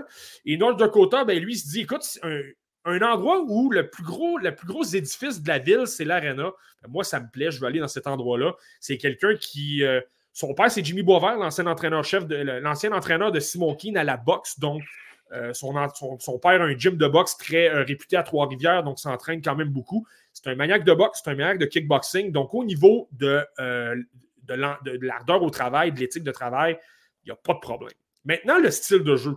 C'est un centre, évidemment. Euh, moi, je trouve qu'il est quand même assez bon sur, euh, sur les, au cercle des mises au jeu. Par moment, lorsque c'est difficile, tu vois justement que son, manque de force physique lui. Donc, moi, je pense que ça va s'améliorer. Il va devenir un excellent joueur euh, au niveau des mises au jeu. C'est quelqu'un qui joue bien défensivement. Donc, quand je parle de se replier, aider les défenseurs, aider les relances, il a un extraordinaire coup de patin, il est extrêmement fluide. Donc, il n'y a pas de problème. Donc, ça, c'est c'est correct. Ça, c'est vraiment correct à ce, niveau-là. Euh, évidemment, le côté offensif par la suite. Euh, c'est peut-être là, je trouve que par moment, on peut peut-être le voir un peu plus euh, effacé, je te dirais. C'est c'est un, bon, un gars qui est bon pour transporter la rondelle. Bonne, bonne, bon coup de patin, bonne explosion. Il a d'excellentes mains, donc capable vraiment d'amener la rondelle d'un bout à l'autre, créer énormément de jeux. Par moment, je trouve que sur la façon, tu l'oublies peut-être un peu, mais en même temps, c'est une qualité. Il a tendance à se faire oublier. Puis euh, il y a une séquence que j'ai mentionnée à BPM Sport parce que j'en ai parlé de Sacha Boisvert il y a deux semaines. Euh, c'est un avantage numérique. Il y a de la pression euh, dans le fond de la zone et Sacha Boisvert n'a pas la rondelle. C'est le troisième attaquant qui tente de se créer de l'occasion pour un, un tir sur réception. Je te dirais que sa grosse force, là, lorsqu'il est en avantage numérique, c'est ça. Se faire oublier, tourne beaucoup dans la zone, va se retrouver un peu dans l'enclave, dans la position bumper, entre guillemets. Et là, lorsqu'il se libère, gros lancer sur réception, marque beaucoup de buts de cette façon-là. Donc, sa capacité de lire le jeu, là, vraiment, de se libérer de l'espace et euh, de frapper au bon moment. Il a une bonne vision de jeu également, donc capable de faire de bonnes passes. Il est bon. Mais pour revenir à cette séquence-là, c'est qu'il sort, puis à un moment donné, il sort carrément de l'écran. Il se retrouve pratiquement à son banc. Puis là, tu te dis, qu'est-ce qu'il est en train de faire là? Puis là, c'est c'est là que le vidéo, disons, est peut-être Ouais. Désavantageant. c'est là que ça avantages par rapport à voir un match en personne. Tu n'as aucune idée de ce qu'il est en train d'accomplir. Puis là, revient. Puis, bon, le jeu s'est fait couper. Le défenseur a trouvé une façon de couper la rondelle. Il n'y a rien, il a rien survenu, mais c'était quand même brillant de voir à quel point il aime se faire oublier des couvertures défensives et qu'il revient. Tu sais, tu peux le voir pendant 10 secondes qu'il ne sert à rien. Puis là, à un moment donné, à la seconde précise, obtient une bonne chance. Donc, donc, je le répète, je trouve que c'est quelqu'un qui a une bonne vision de jeu. Il en fait, trop par moment. C'est peut-être son plus gros défaut. Là. Il tente de trop en faire. C'est comme s'il n'utilisait pas toujours ses coéquipiers. Il tente de tricoter et là, malheureusement, ça cause beaucoup de pertes de rondelles et de revirements. Ça, c'est peut-être l'un des, des détails les plus, euh, qui fait les plus mal. Et l'autre gros, l'autre gros élément qui est en sa faveur, c'est quelqu'un qui est compétitif. Par moment, dans les coins, tu vois qu'il est bon avec le bâton. Tu vois qu'il est agressif. Tu vois qu'il est puissant et c'est drôle parce qu'il s'est battu à un moment donné. Là, je, faisais référence à son passé de boxeur. C'est pas quelqu'un qui va acheter les gants tous les matchs, c'est pas ça mon point, mais euh, il y a un, il un de ses qui s'est fait frapper par derrière, a voulu aller le défendre, et je peux te dire que le joueur qui l'a affronté, il en a mangé pour son argent, il y a eu une bonne correction, et euh, je fais encore référence à l'article de Nicolas Toutier, il fait référence à ces combats-là. Puis, euh, pour vous dire aussi, Chacha Boisvert, l'une des raisons qui, a fait en sorte qu'il a choisi le hockey, ben, son père l'a un peu convaincu en lui disant ben, Tu peux te battre aussi. Puis, je ne pense pas que ça va lui déranger de, jeter les gants. Il, va aimer ça un peu. Donc, euh, disons que ça, moi, personnellement, ça me fait toujours plaisir. Je parlais de Bouillard que j'ai 15e. Et Sacha Boisvert est tout juste devant à 14. Donc, c'est pour dire à quel point c'est un groupe. euh, moi, je l'aime vraiment beaucoup. Je sais que Pascal Lapointe du TSLH Espoir l'aime beaucoup également. Euh, je crois qu'il l'a. En fait, il l'a 13e, donc tout juste à peu près dans les mêmes eaux. Donc, c'est dire à quel point. euh, moi, je l'aime beaucoup. Pascal l'aime beaucoup et euh, je pense qu'il présente beaucoup de qualités LNH, je vais le Ouais. dire comme ça. Marty, t'es-tu malade? D'habitude, tu, tu, tu dévoiles jamais tes listes. Là. Aujourd'hui, tu le laisses aller. Là. Je commence à me demander s'il se passe quelque chose là, du côté de Sainte-Julie. Ça va, ça va super bien, ma foi. La, la- la forme est là. C'est simplement pour donner une idée un peu aussi. Puis je, je le répète un peu, mais tu sais, l'an dernier, j'ai. Je suis beaucoup plus près, on dirait, étant donné les problèmes qu'on a eu au début de la campagne. J'ai pu euh, multiplier un peu plus mon nombre de visionnements, ce qui fait en sorte que je suis peut-être plus à l'aise. Alors que l'an dernier, ben, ouais. j'avais des joueurs à des endroits, mais je pouvais peut-être un peu plus varier. J'ai peut-être un joueur 13e, là, je regarde deux matchs et je me dis, ah, finalement, 35e. C'est pourquoi je ne plus pas nécessairement des top 32 de mi-saison? Parce que je trouve que ça ne rend pas nécessairement justice. Peux- ça peut donner l'impression que tu n'aimes pas un joueur, alors que ben, c'est tout simplement que par moment, tu, tu manques de données. Puis ça, peux sembler comme si tu étais une girouette, alors que c'est simplement que par moment, ben, pas prêt. Ouais. il manque de données, il manque de choses à surveiller. Donc, c'est pourquoi, par contre, lorsqu'on arrive à la fin de la campagne, on y va avec la totale avec un, un top 64. tu sais. Ouais, tu fais bien de le mentionner, Marty, parce qu'il y a certains, je pense, mettons, à un, un Craig Button ou encore, il y en a d'autres, vous les connaissez, là, euh, des gens qui sont assez girouettes, qui se font avoir avec les, euh, euh, le recency bias, les performances de dernière minute. là. si jamais un joueur connaît un championnat du monde junior ahurissant, bon, ben, le joueur passe de fin de premier tour à top 5, puis là, tu fais, ouais, parce que c'est un petit peu moins sérieux. Donc, euh, je trouve ça intéressant, le point que tu apportes à ce niveau-là. J'ai vu passer sur Twitter quelqu'un, puis tu me diras si euh, le, le- j'ai pas l'intervenant en question, j'aurais dû le noter. Quelqu'un faisait une comparaison avec euh, Nathan Gaucher pour Sacha Boisvert, dans le sens que un joueur de centre responsable qui a quand même un peu de chien, qui est pas euh, qui n'a pas le plus gros potentiel offensif, mais qui est capable de se démarquer par son intensité. Est-ce que ça se tient, Marty, ou ça n'a pas rapport du tout? Non, moi, je trouve que ça ne se tient vraiment pas. En fait, euh, je, pense que, que Sacha Boisvert a plus de potentiel offensif. Premièrement, c'est en ce moment dans la, NC, euh, dans la USHL, c'est quelqu'un qui a pratiquement un point par match. Donc, c'est quelqu'un, offensivement, moi, je trouve qu'il qu'il est dominant. Je parlais de ses mains. Il a des mains extrêmement vives. C'est quelqu'un qui aime constamment battre les défenseurs. Euh, donc, ça, à ce niveau-là, c'est pas la même chose que Nathan Gaucher qui, lui, des mains, mais c'est pas quelqu'un qui est dans l'élite, disons, d'un repêchage à ce niveau-là. Alors que Sacha Boisvert, lui, euh, c'est pas un problème. Après ça, je pense, tu sais, je, parlais de l'intensité, je parlais du côté physique de, Sacha Boisvert. En même temps, si tu le compares à un gaucher, gaucher était extrêmement robuste, extrêmement euh, intimidant. Puis, tu c'est davantage un style troisième, quatrième trio pour, euh, pour lui. Il y, avait quand même un bon lancer aussi, là, c'est pas ça le point, mais alors que Boisvert, il est physique, mais il va. Je pense qu'il est assez intelligent pour comprendre aussi que ce joueur, qu'il est bon offensivement, qu'il doit être sur la patinoire, donc va quand même trouver une façon d'amener de l'attaque, va quand même trouver une façon de. Ce qui l'intéresse, je pense, avant toute chose, c'est surtout de créer des jeux de. Donc, il est capable de créer beaucoup plus d'attaques et je pense qu'il est plus. euh, et j'aime beaucoup Nathan Gaucher, il est intelligent aussi, mais justement, sa capacité de se libérer, de se faire oublier, euh, trouver une façon à la dernière seconde de se libérer pour un tir, pour euh, trouver des joueurs là, là-dessus, dans son sens offensif, clairement, il est, à un autre niveau que, que Gaucher. tu sais. Sacha Boisvert, espoir fort probablement qu'il va sortir au premier tour. Le Québécois, attaquant gaucher de 6-2, 178 livres, était classé aujourd'hui par euh, Marty en milieu de première ronde. On verra si ça sera, évoluera d'ici la fin de la saison. Marty, j'ai moins eu la chance de voir les espoirs aller du côté de la USHL, alors je vais te laisser aller euh, pour ces espoirs-là. Commence-nous avec le russe Matvei Gridin. Ouais, ben Matvei Gridin, c'est pas nécessairement compliqué. Des c'est un coéquipier de Sacha Boisvert, justement, avec les, euh, les Lumberjacks de Muskegon. Euh, Matvei Gridin, je te dirais, c'est un peu.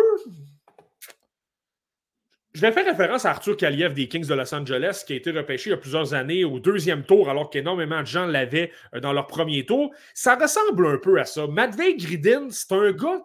Ça va, être, intéressant de voir où les gens vont le placer dans les listes. Je pense que ça.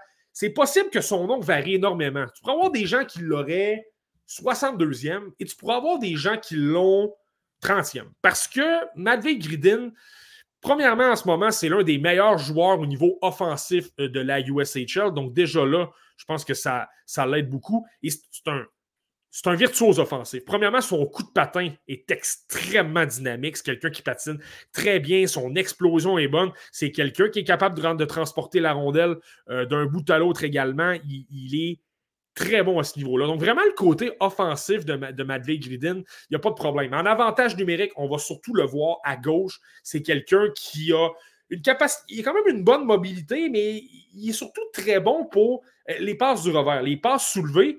Il pivote extrêmement rapidement. Il est capable de faire une passe soulevée du revers qui traverse trois bâtons. Donc, ça le rend extrêmement, euh, euh, ça le rend extrêmement imprévisible. Ça fait en sorte qu'il crée beaucoup d'attaques à ce niveau-là. Cependant, Matvei Gridin, là, je viens de parler du côté offensif. C'est pourquoi je dis que certaines personnes ne vont pas l'aimer, il y en a d'autres qui vont l'adorer. Défensivement, c'est là que c'est. C'est pas qu'il n'est pas consciencieux défensivement. J'ai vu des matchs où il se repliait. Il y avait un effort, il y avait un, euh, repli défensif. Il venait aider ses défenseurs. Je pense qu'il comprend quand même bien le jeu défensif, mais ça manque de constance. Il y a également des matchs que j'ai observés de lui. Il s'en fout. Il est complètement. Ses, ses marquages défensifs ne sont pas bons. Euh, sa façon d'attaquer le porteur en échec avant, c'est comme s'il s'en foutait. Il, il a moins d'efforts. Le repli défensif n'est pas là. Euh, là, par moment, triche, veut, veut absolument obtenir la longue passe pour se retrouver en attaque, créer des choses.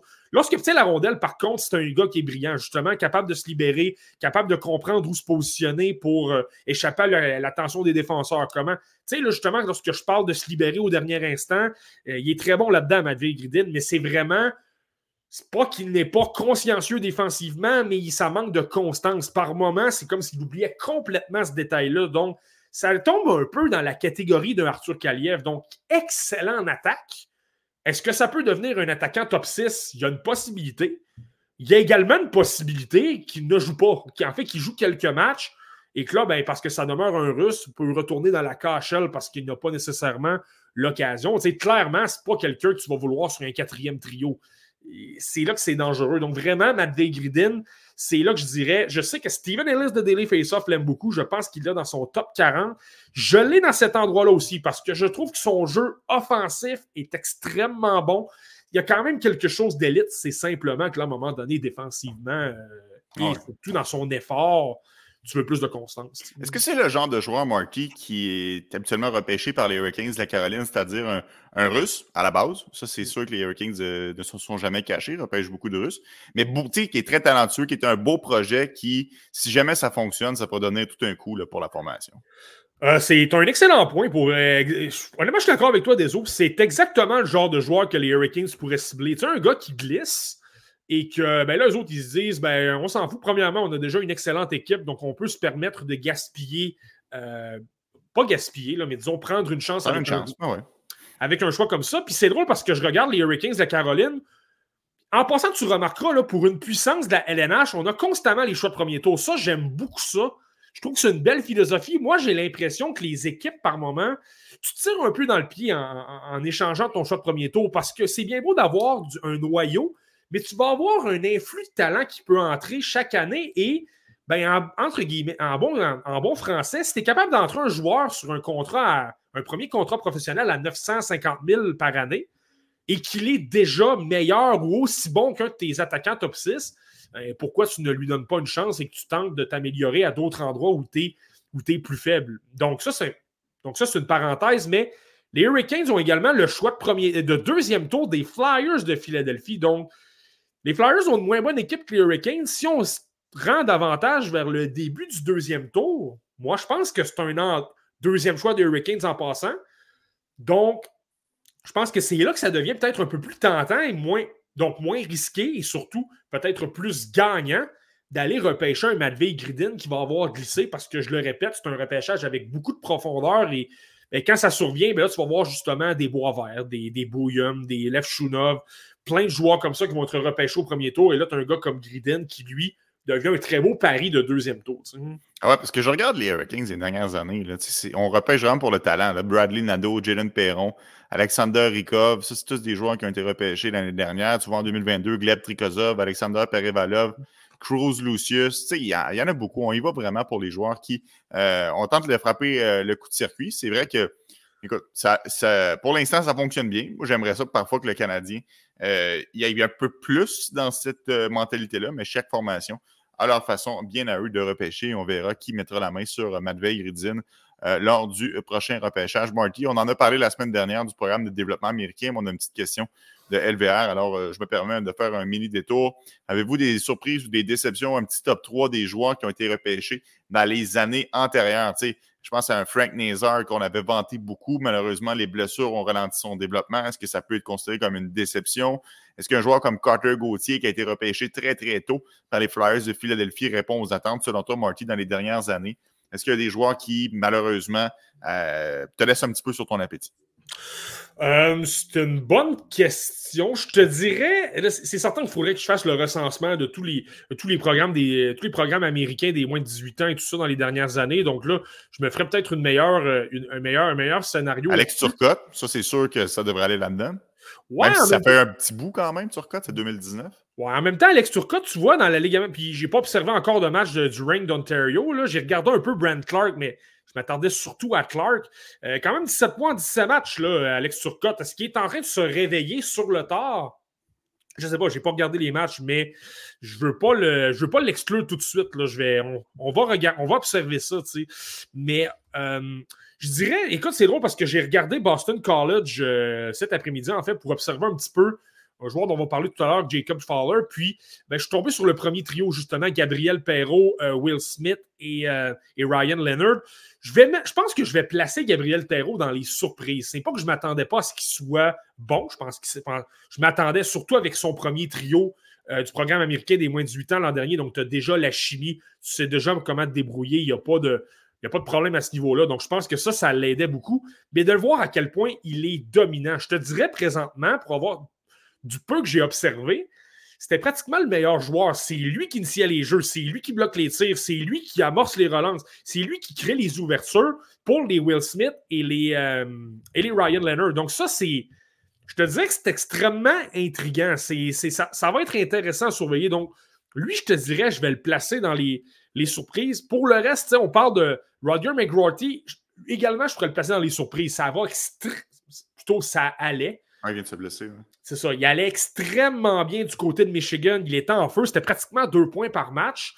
Là, malheureusement, il a eu une très grosse blessure. Il a été transporté à l'hôpital et sa présence au championnat mondial de hockey junior, ça aurait été un. En fait, c'est pas confirmé, là, mais un- ça, ça pourrait être un élément extrêmement important. Et Ben, C'était là, le capitaine l'année passée. C'est sûr que ça fait mal. hein.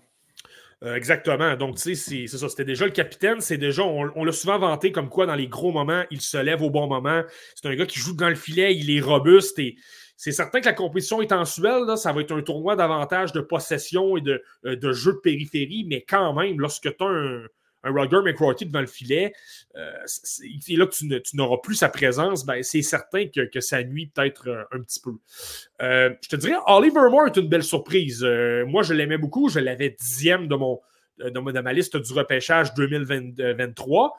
Et j'ai regardé un peu ce qu'il fait au Minnesota. Premièrement, ça va bien. 10 points, 14 matchs. C'est pas une surprise. Le, le Mariucci, l'arena des Gophers, est une patinoire olympique. Donc, je pense que ça aide un joueur euh, comme. Et de ce que j'ai observé, ben, l'intensité est là. Il utilise sa vitesse, crée des jeux. Donc, ça, je pense que c'est euh, euh, quand même positif dans son cas. Donc, je pense qu'au niveau des surprises, ce serait ça.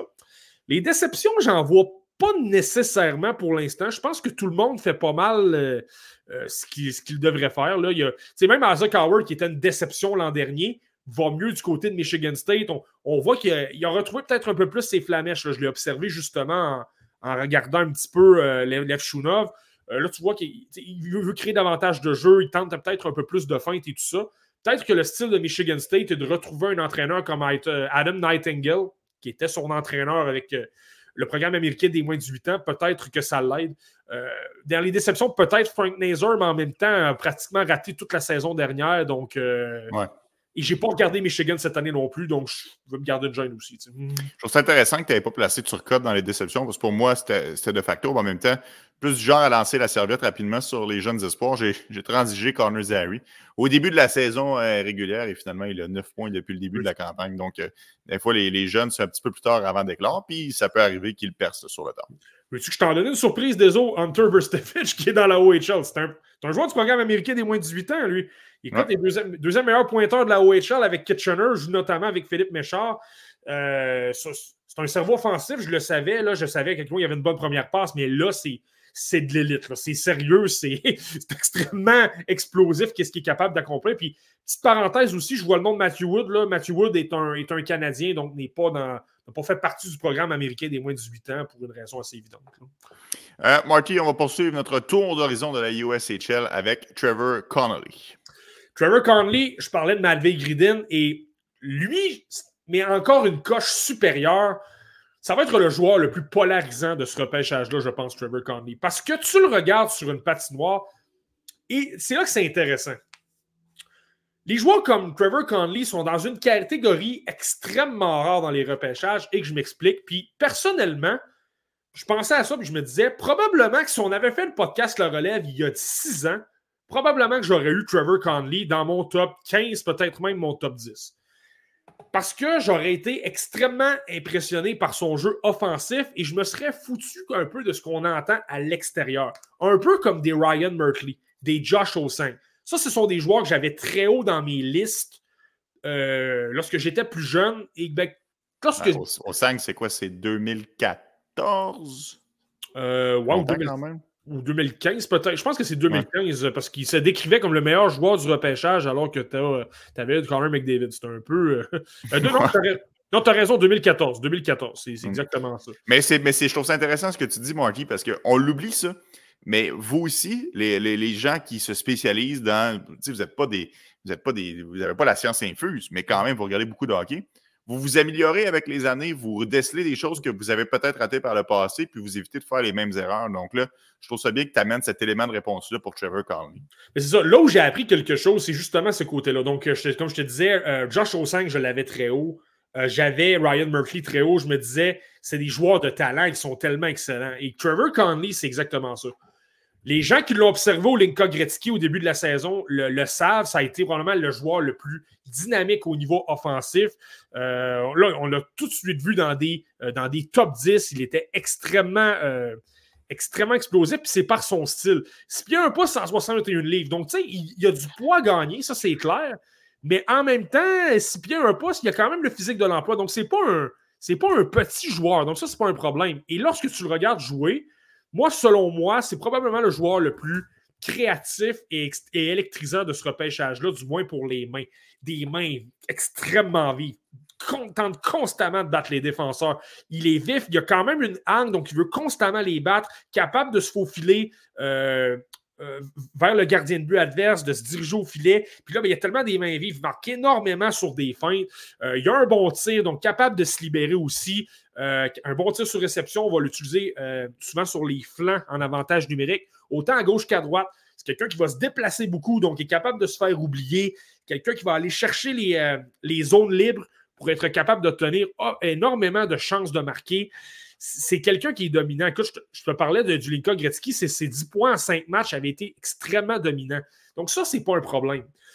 Trevor Conley, il a sur deux points. Moi, personnellement, présentement, je ne l'ai pas dans mon top 32. Je C'est pour te dire, là, je viens de te dire qu'il a un talent top 10 et je l'ai hors de mon top 32. Pour plusieurs raisons. Je trouve que son style se transpose mal à la LNH. Donc, je te parle de ses mains. Je te parle de son.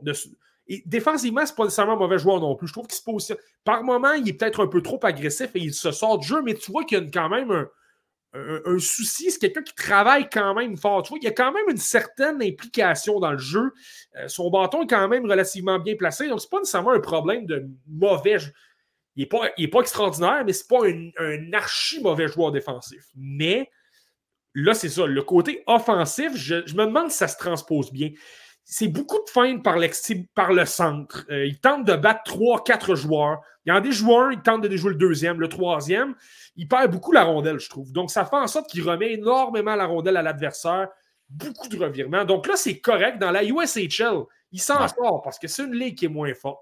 Les joueurs sont moins talentueux, moins Mais rapides. justement, Marty, est-ce qu'il joue comme ça parce qu'il évolue dans la USHL? Est-ce qu'il ne modifierait pas son style de jeu si jamais il était dans la, la NCA, par exemple?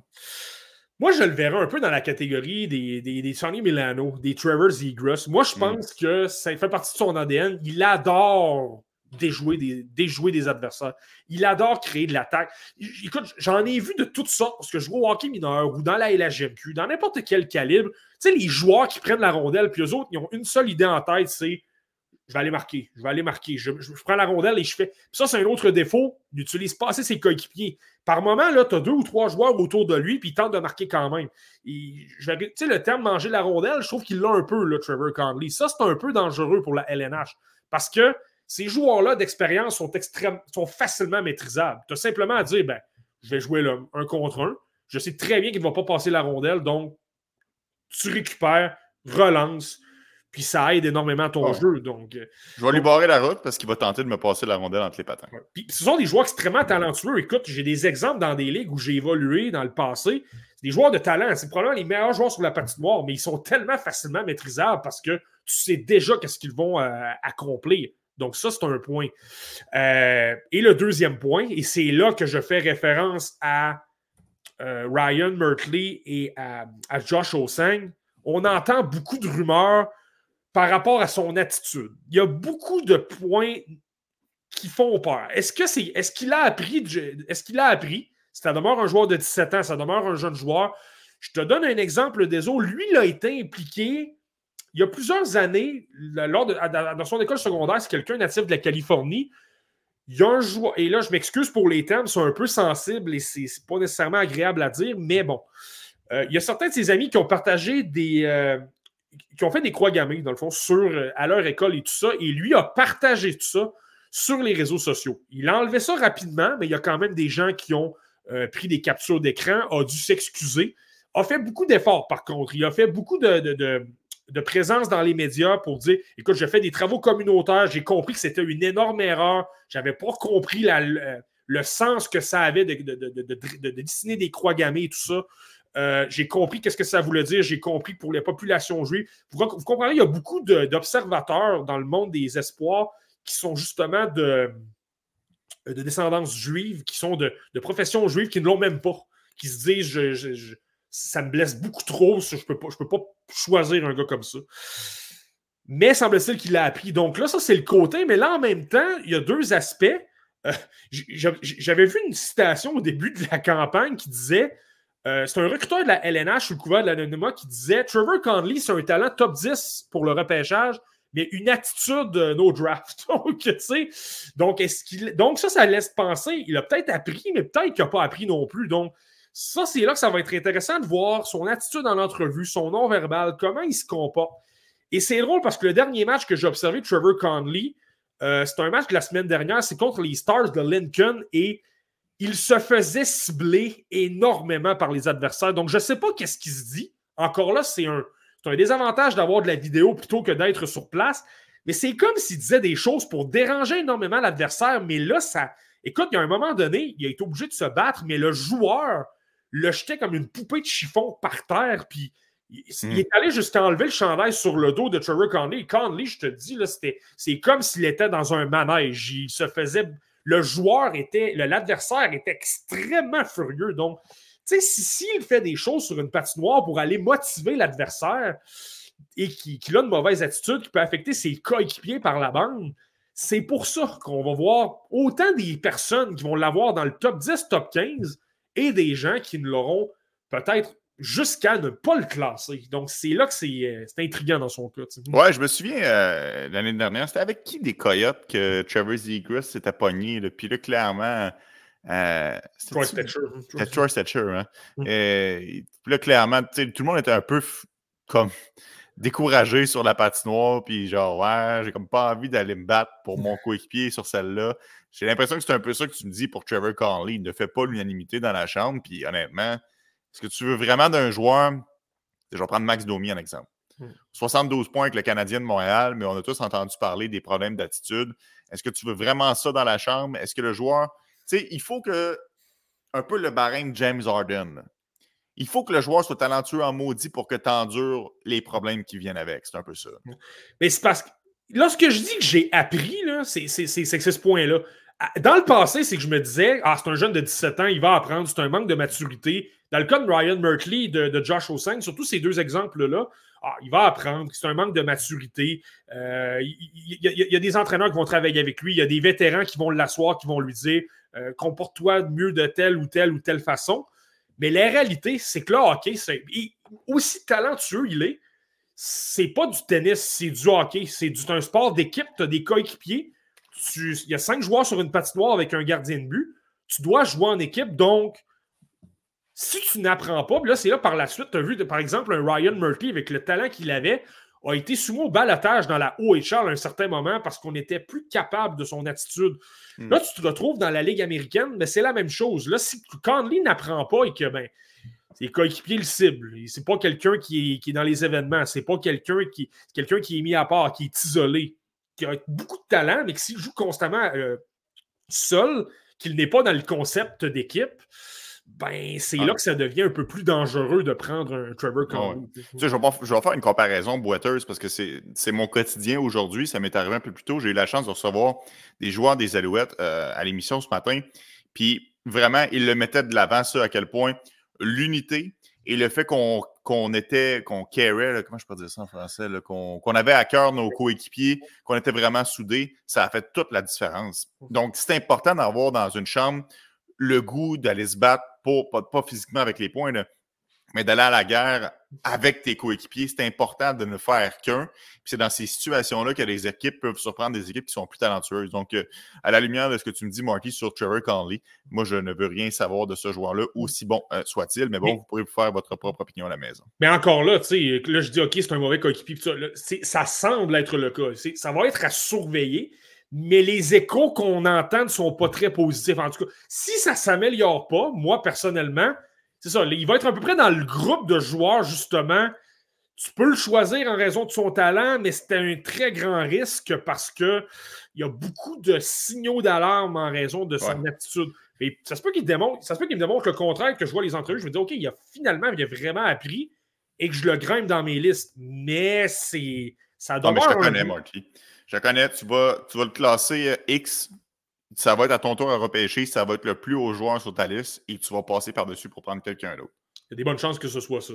Tu, tu me connais bien, désolé. Eh ouais, je te connais bien, effectivement. Trevor Conley, attaquant de 6 pieds, 156 livres. On a une petite question. On prend quelques instants, Marty, parce que le podcast tire à sa fin. C'est euh, Samio qui nous euh, mentionne. Si vous avez le temps, pouvez-vous nous glisser un mot sur le début de saison de Dayton Fink? Et j'ai fait mes recherches, Marty, pendant que tu euh, euh, nous partageais tes connaissances sur euh, Trevor Conley.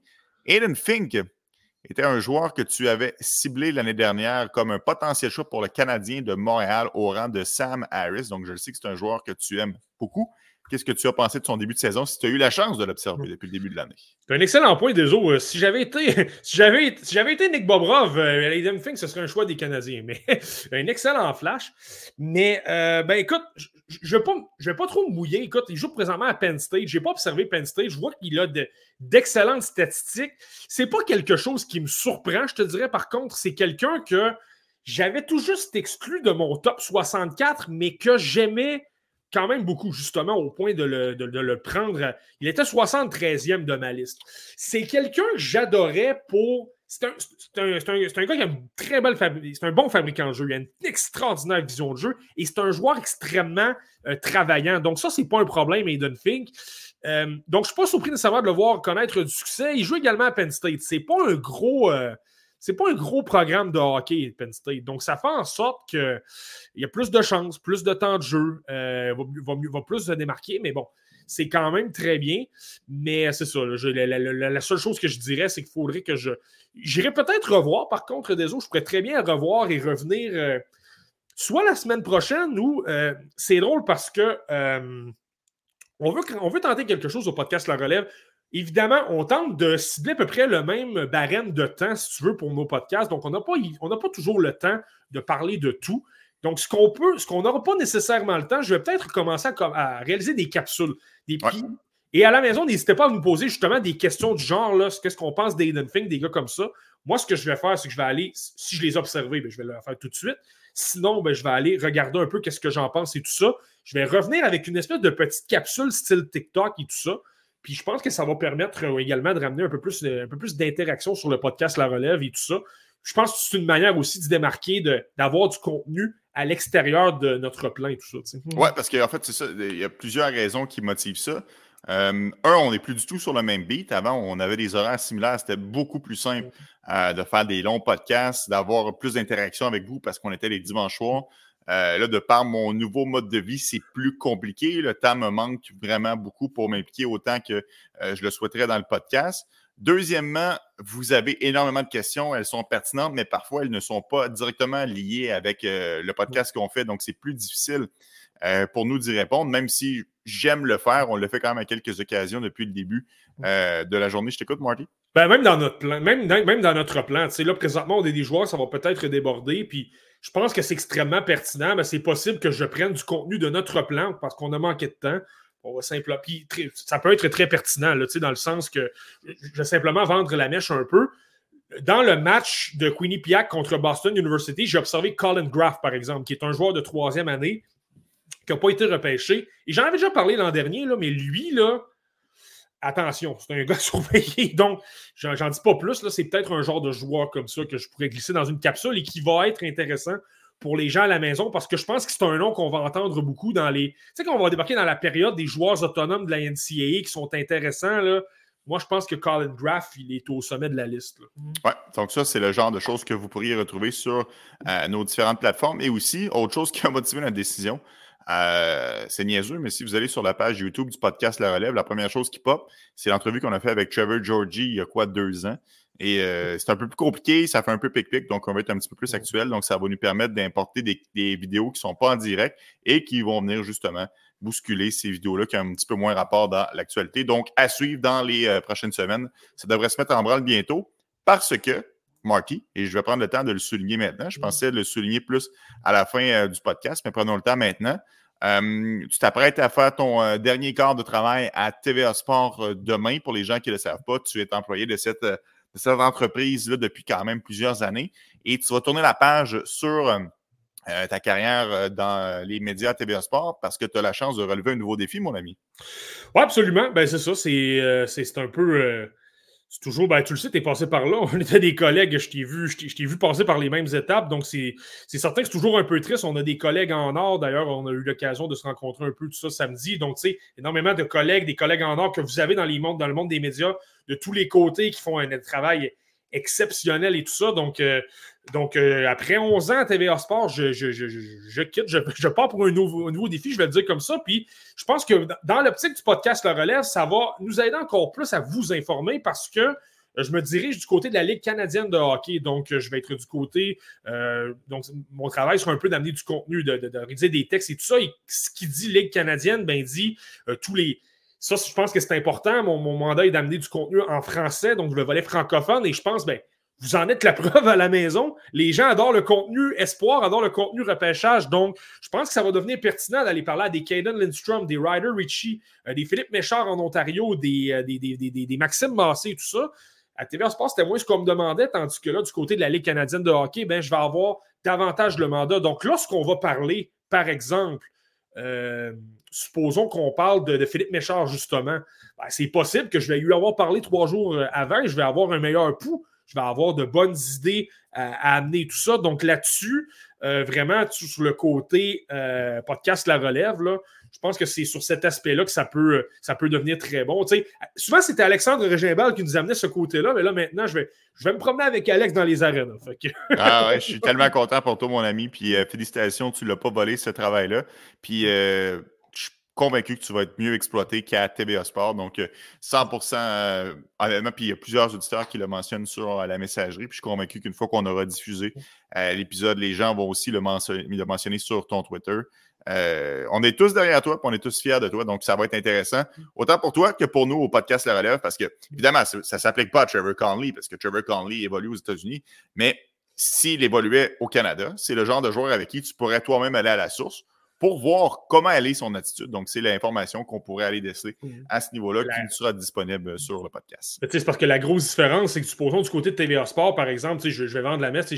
Mon travail était de réaliser des faits saillants pour la LNH. Donc, au lieu de me concentrer sur des. Puis évidemment, je vais continuer à regarder des matchs de la LNH, là, c'est pas ça mon point. Mais euh, là, je vais avoir l'avantage, l'attention davantage, euh, pratiquement 7 jours sur 7, 24 heures sur 24, sur les, joueurs de la Ligue canadienne. Bien, par conséquent, je le mentionne, mais je pense que, évidemment, c'est ça. Les gens adorent, adorent les espoirs. Tu peux aller chercher différentes informations qu'on n'a pas nécessairement euh, en tête. Je te donne un exemple. Caden Lindstrom, sa mère est monoparentale. C'est un- une espèce de sujet qui montre à quel point le joueur a du caractère. Ça, ça t'en un peu plus sur le parcours et la, ténacité, le caractère du joueur. sais. Exact. Donc, ça va être à surveiller dans les euh, prochaines semaines. Encore une fois, félicitations, Marty. Bon, le temps commence à filer, Marty. Il ne reste que quelques minutes au podcast. Allons-y avec euh, deux joueurs en rafale. Le premier joueur, Michael Age, dans la USHL. Ouais, ben Michael H, lui, dans le fond, euh, c'est drôle parce que je trouve qu'il ressemble un petit peu à Sacha Boisvert dans le style. C'est quelqu'un qui joue avec le style de Chicago dans la USHL. Tu sais à quel point, désolé, j'aime ce programme-là. C'est une équipe qui, euh, qui développe beaucoup de joueurs dans le, qui a développé beaucoup de joueurs dans le passé. Celebrini en est un. Euh, Adam Fantilli en est un. Donc, tu sais, ça, c'est extrêmement intéressant dans le cas de Michael Age.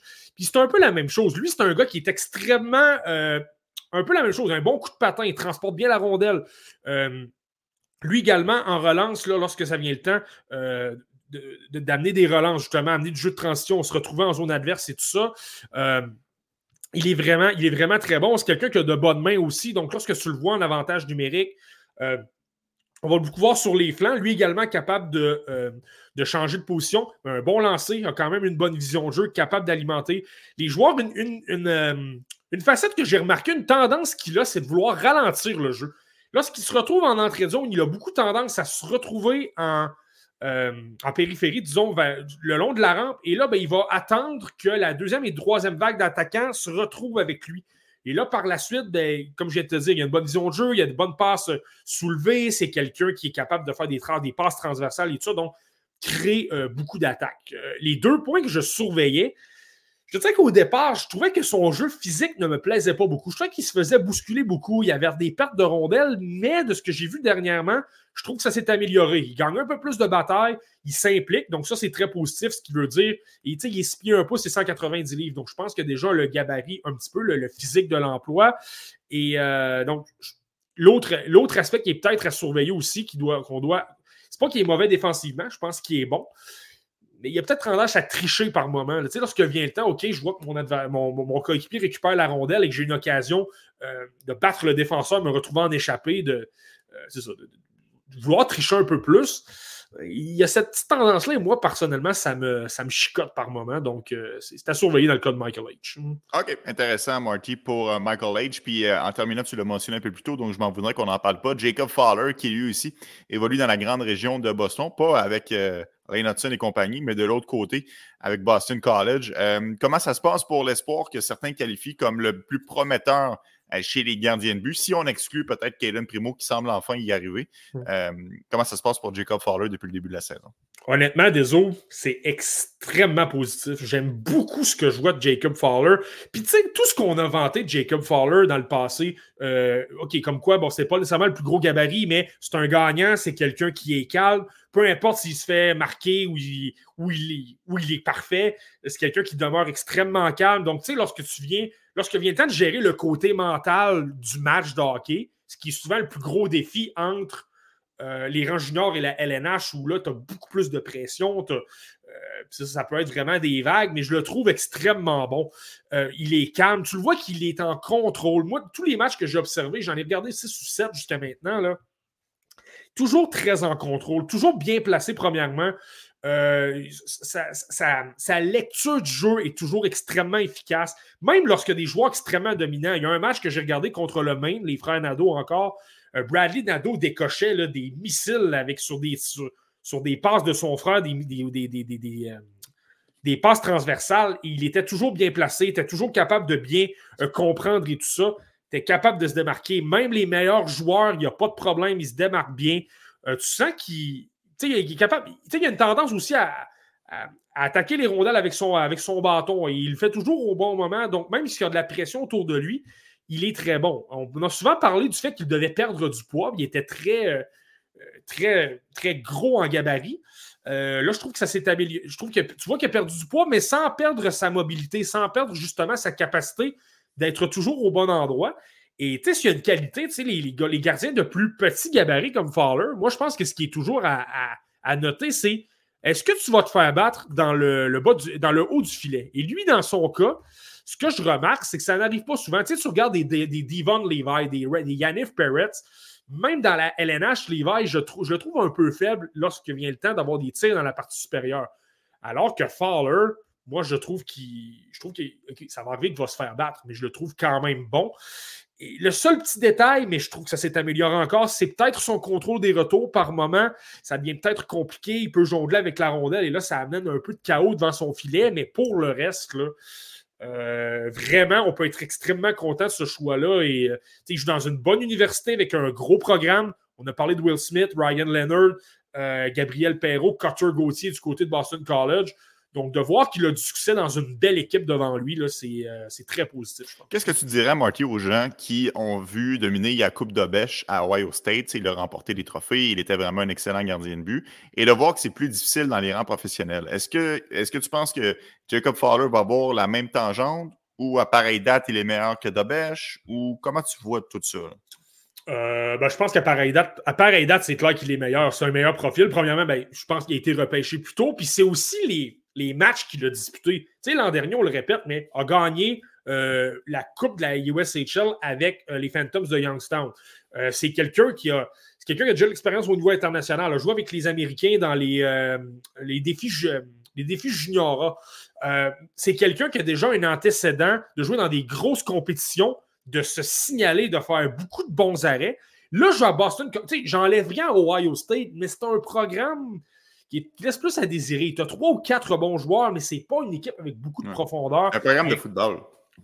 Ouais, c'est ça, exact. Puis c'est je vous dis que c'est la qualité des entraîneurs, l'encadrement que tu as, tandis que du côté de Jacob Fowler, Boston College, c'est un programme qui a fait ses preuves. Puis tu sais, on ne mentionne pas, mais c'est l'attitude aussi. On l'a vu dans le vidéo des Canadiens de Montréal sur le repêchage et même celui de la LNH, parce qu'on a pris Jacob Fowler, qu'on a suivi parmi les, les cinq ou six espoirs euh, en vedette tu le vois qu'il est intelligent, tu le vois qu'il pense constamment à OK, comment je peux m'améliorer? Euh, je suis content d'être. Puis tu sens que ça ne semble pas être du. Euh, il ne semble pas lancer ça en l'air, ça semble euh, véridique. Tu semble qu'il est, intelligent, il est dédié. Il le mentionne souvent n'ai pas été repêché dans la OHL. Ça a été dur. J'ai ça, ça m'a appris à avoir de la résilience, à travailler fort. Il a constamment dû se battre contre ceux Mhm. qui ne croient pas en lui. Puis écoute, même Kevin Dubé, notre bon ami qui est journal, journaliste au Journal Le Québec, s'est dirigé du côté de Boston et a adoré son attitude. Répondait aux questions. Écoute, c'est même c'est lui-même qui s'est présenté en son entrevue, n'a pas eu besoin d'un euh, d'un responsable des communications pour s'amener devant lui. Les réponses étaient réfléchies, c'était clair. Et semble-t-il, euh, tu sais, on entend souvent les joueurs qui mentionnent un peu sans le penser qu'ils veulent apprendre le français. Lui, semble-t-il que Gabriel Perrault, qui est son coéquipier, est en train de lui, don- lui donner quelques leçons et euh, semble-t-il qu'il fait de l'effort. Il veut vraiment Ah. plaire aux, euh, aux partisans des Canadiens. Donc, tu sais, je pense qu'ils sont tous des. Tu sais, on parle souvent qu'est-ce que tu es ton année de repêchage et qu'est-ce que tu es cinq ans plus tard? Et souvent, ça c'est c'est lié au talent, là. Euh, pas au talent, mais à l'éthique de travail. Ben, lui, clairement, est dans cette catégorie-là, je pense. Ben oui, puis si tu, dois- si tu veux devenir un favori de la foule à Montréal, euh, un Français cassé pour un anglophone, le cœur des Québécois est conquis. Donc, ça, c'est. Non, puis je fais des blagues, mais honnêtement, chapeau à lui d'avoir euh, d'avoir fait les efforts à ce niveau-là. Il n'est pas obligé de faire ça, il a d'autres choses à faire, puis euh, en plein milieu de son, son parcours universitaire. Mais chapeau à Jacob Fowler de vouloir se faire apprécier euh, par ses euh, futurs partisans. Excellent, Marky. Merci beaucoup pour une autre édition du podcast La Relève. La semaine prochaine, on saute l'Atlantique et on s'en va en Europe. Reste à voir si on fera la Suède, la Finlande, peu importe. On ne sait pas encore exactement où on s'en va. Ou tu le sais peut-être? Ben, ben non, mais je le sais pas. Là. C'est Pour l'Europe, ça, c'est correct. Mais aussi, il y a une chose qui est à surveiller. Désolé, là, on est le 27 novembre. On va débarquer dans les alentours du 4 décembre. Il y a quelque chose qu'on va devoir commencer à surveiller, c'est le Mondial Junior. Donc, Yep. potentiellement, qu'on va avoir une liste des joueurs invités. On va commencer à se diriger davantage vers les espoirs qui vont être au Mondial Junior. Donc, les, surtout les gars repêchés. Évidemment, les non-repêchés, on les suit énormément. On va toujours se garder une petite, euh, un petit segment Finlande ou Suède. Là, tu vois, il y a des espoirs finlandais qui commencent à, à faire parler d'eux, comme Lenius, entre autres. là. Donc, euh, vraiment, euh, on garde le volet repêchage, mais de plus en plus, on va peut-être commencer à parler davantage de Mondial Junior. Mhm. Excellent, Marky. Merci beaucoup d'avoir été là à la maison pour une autre édition du podcast La Relève et on se donne rendez-vous dans sept jours. On se retrouve. Salut tout le monde. Ciao. Bye bye. Mhm.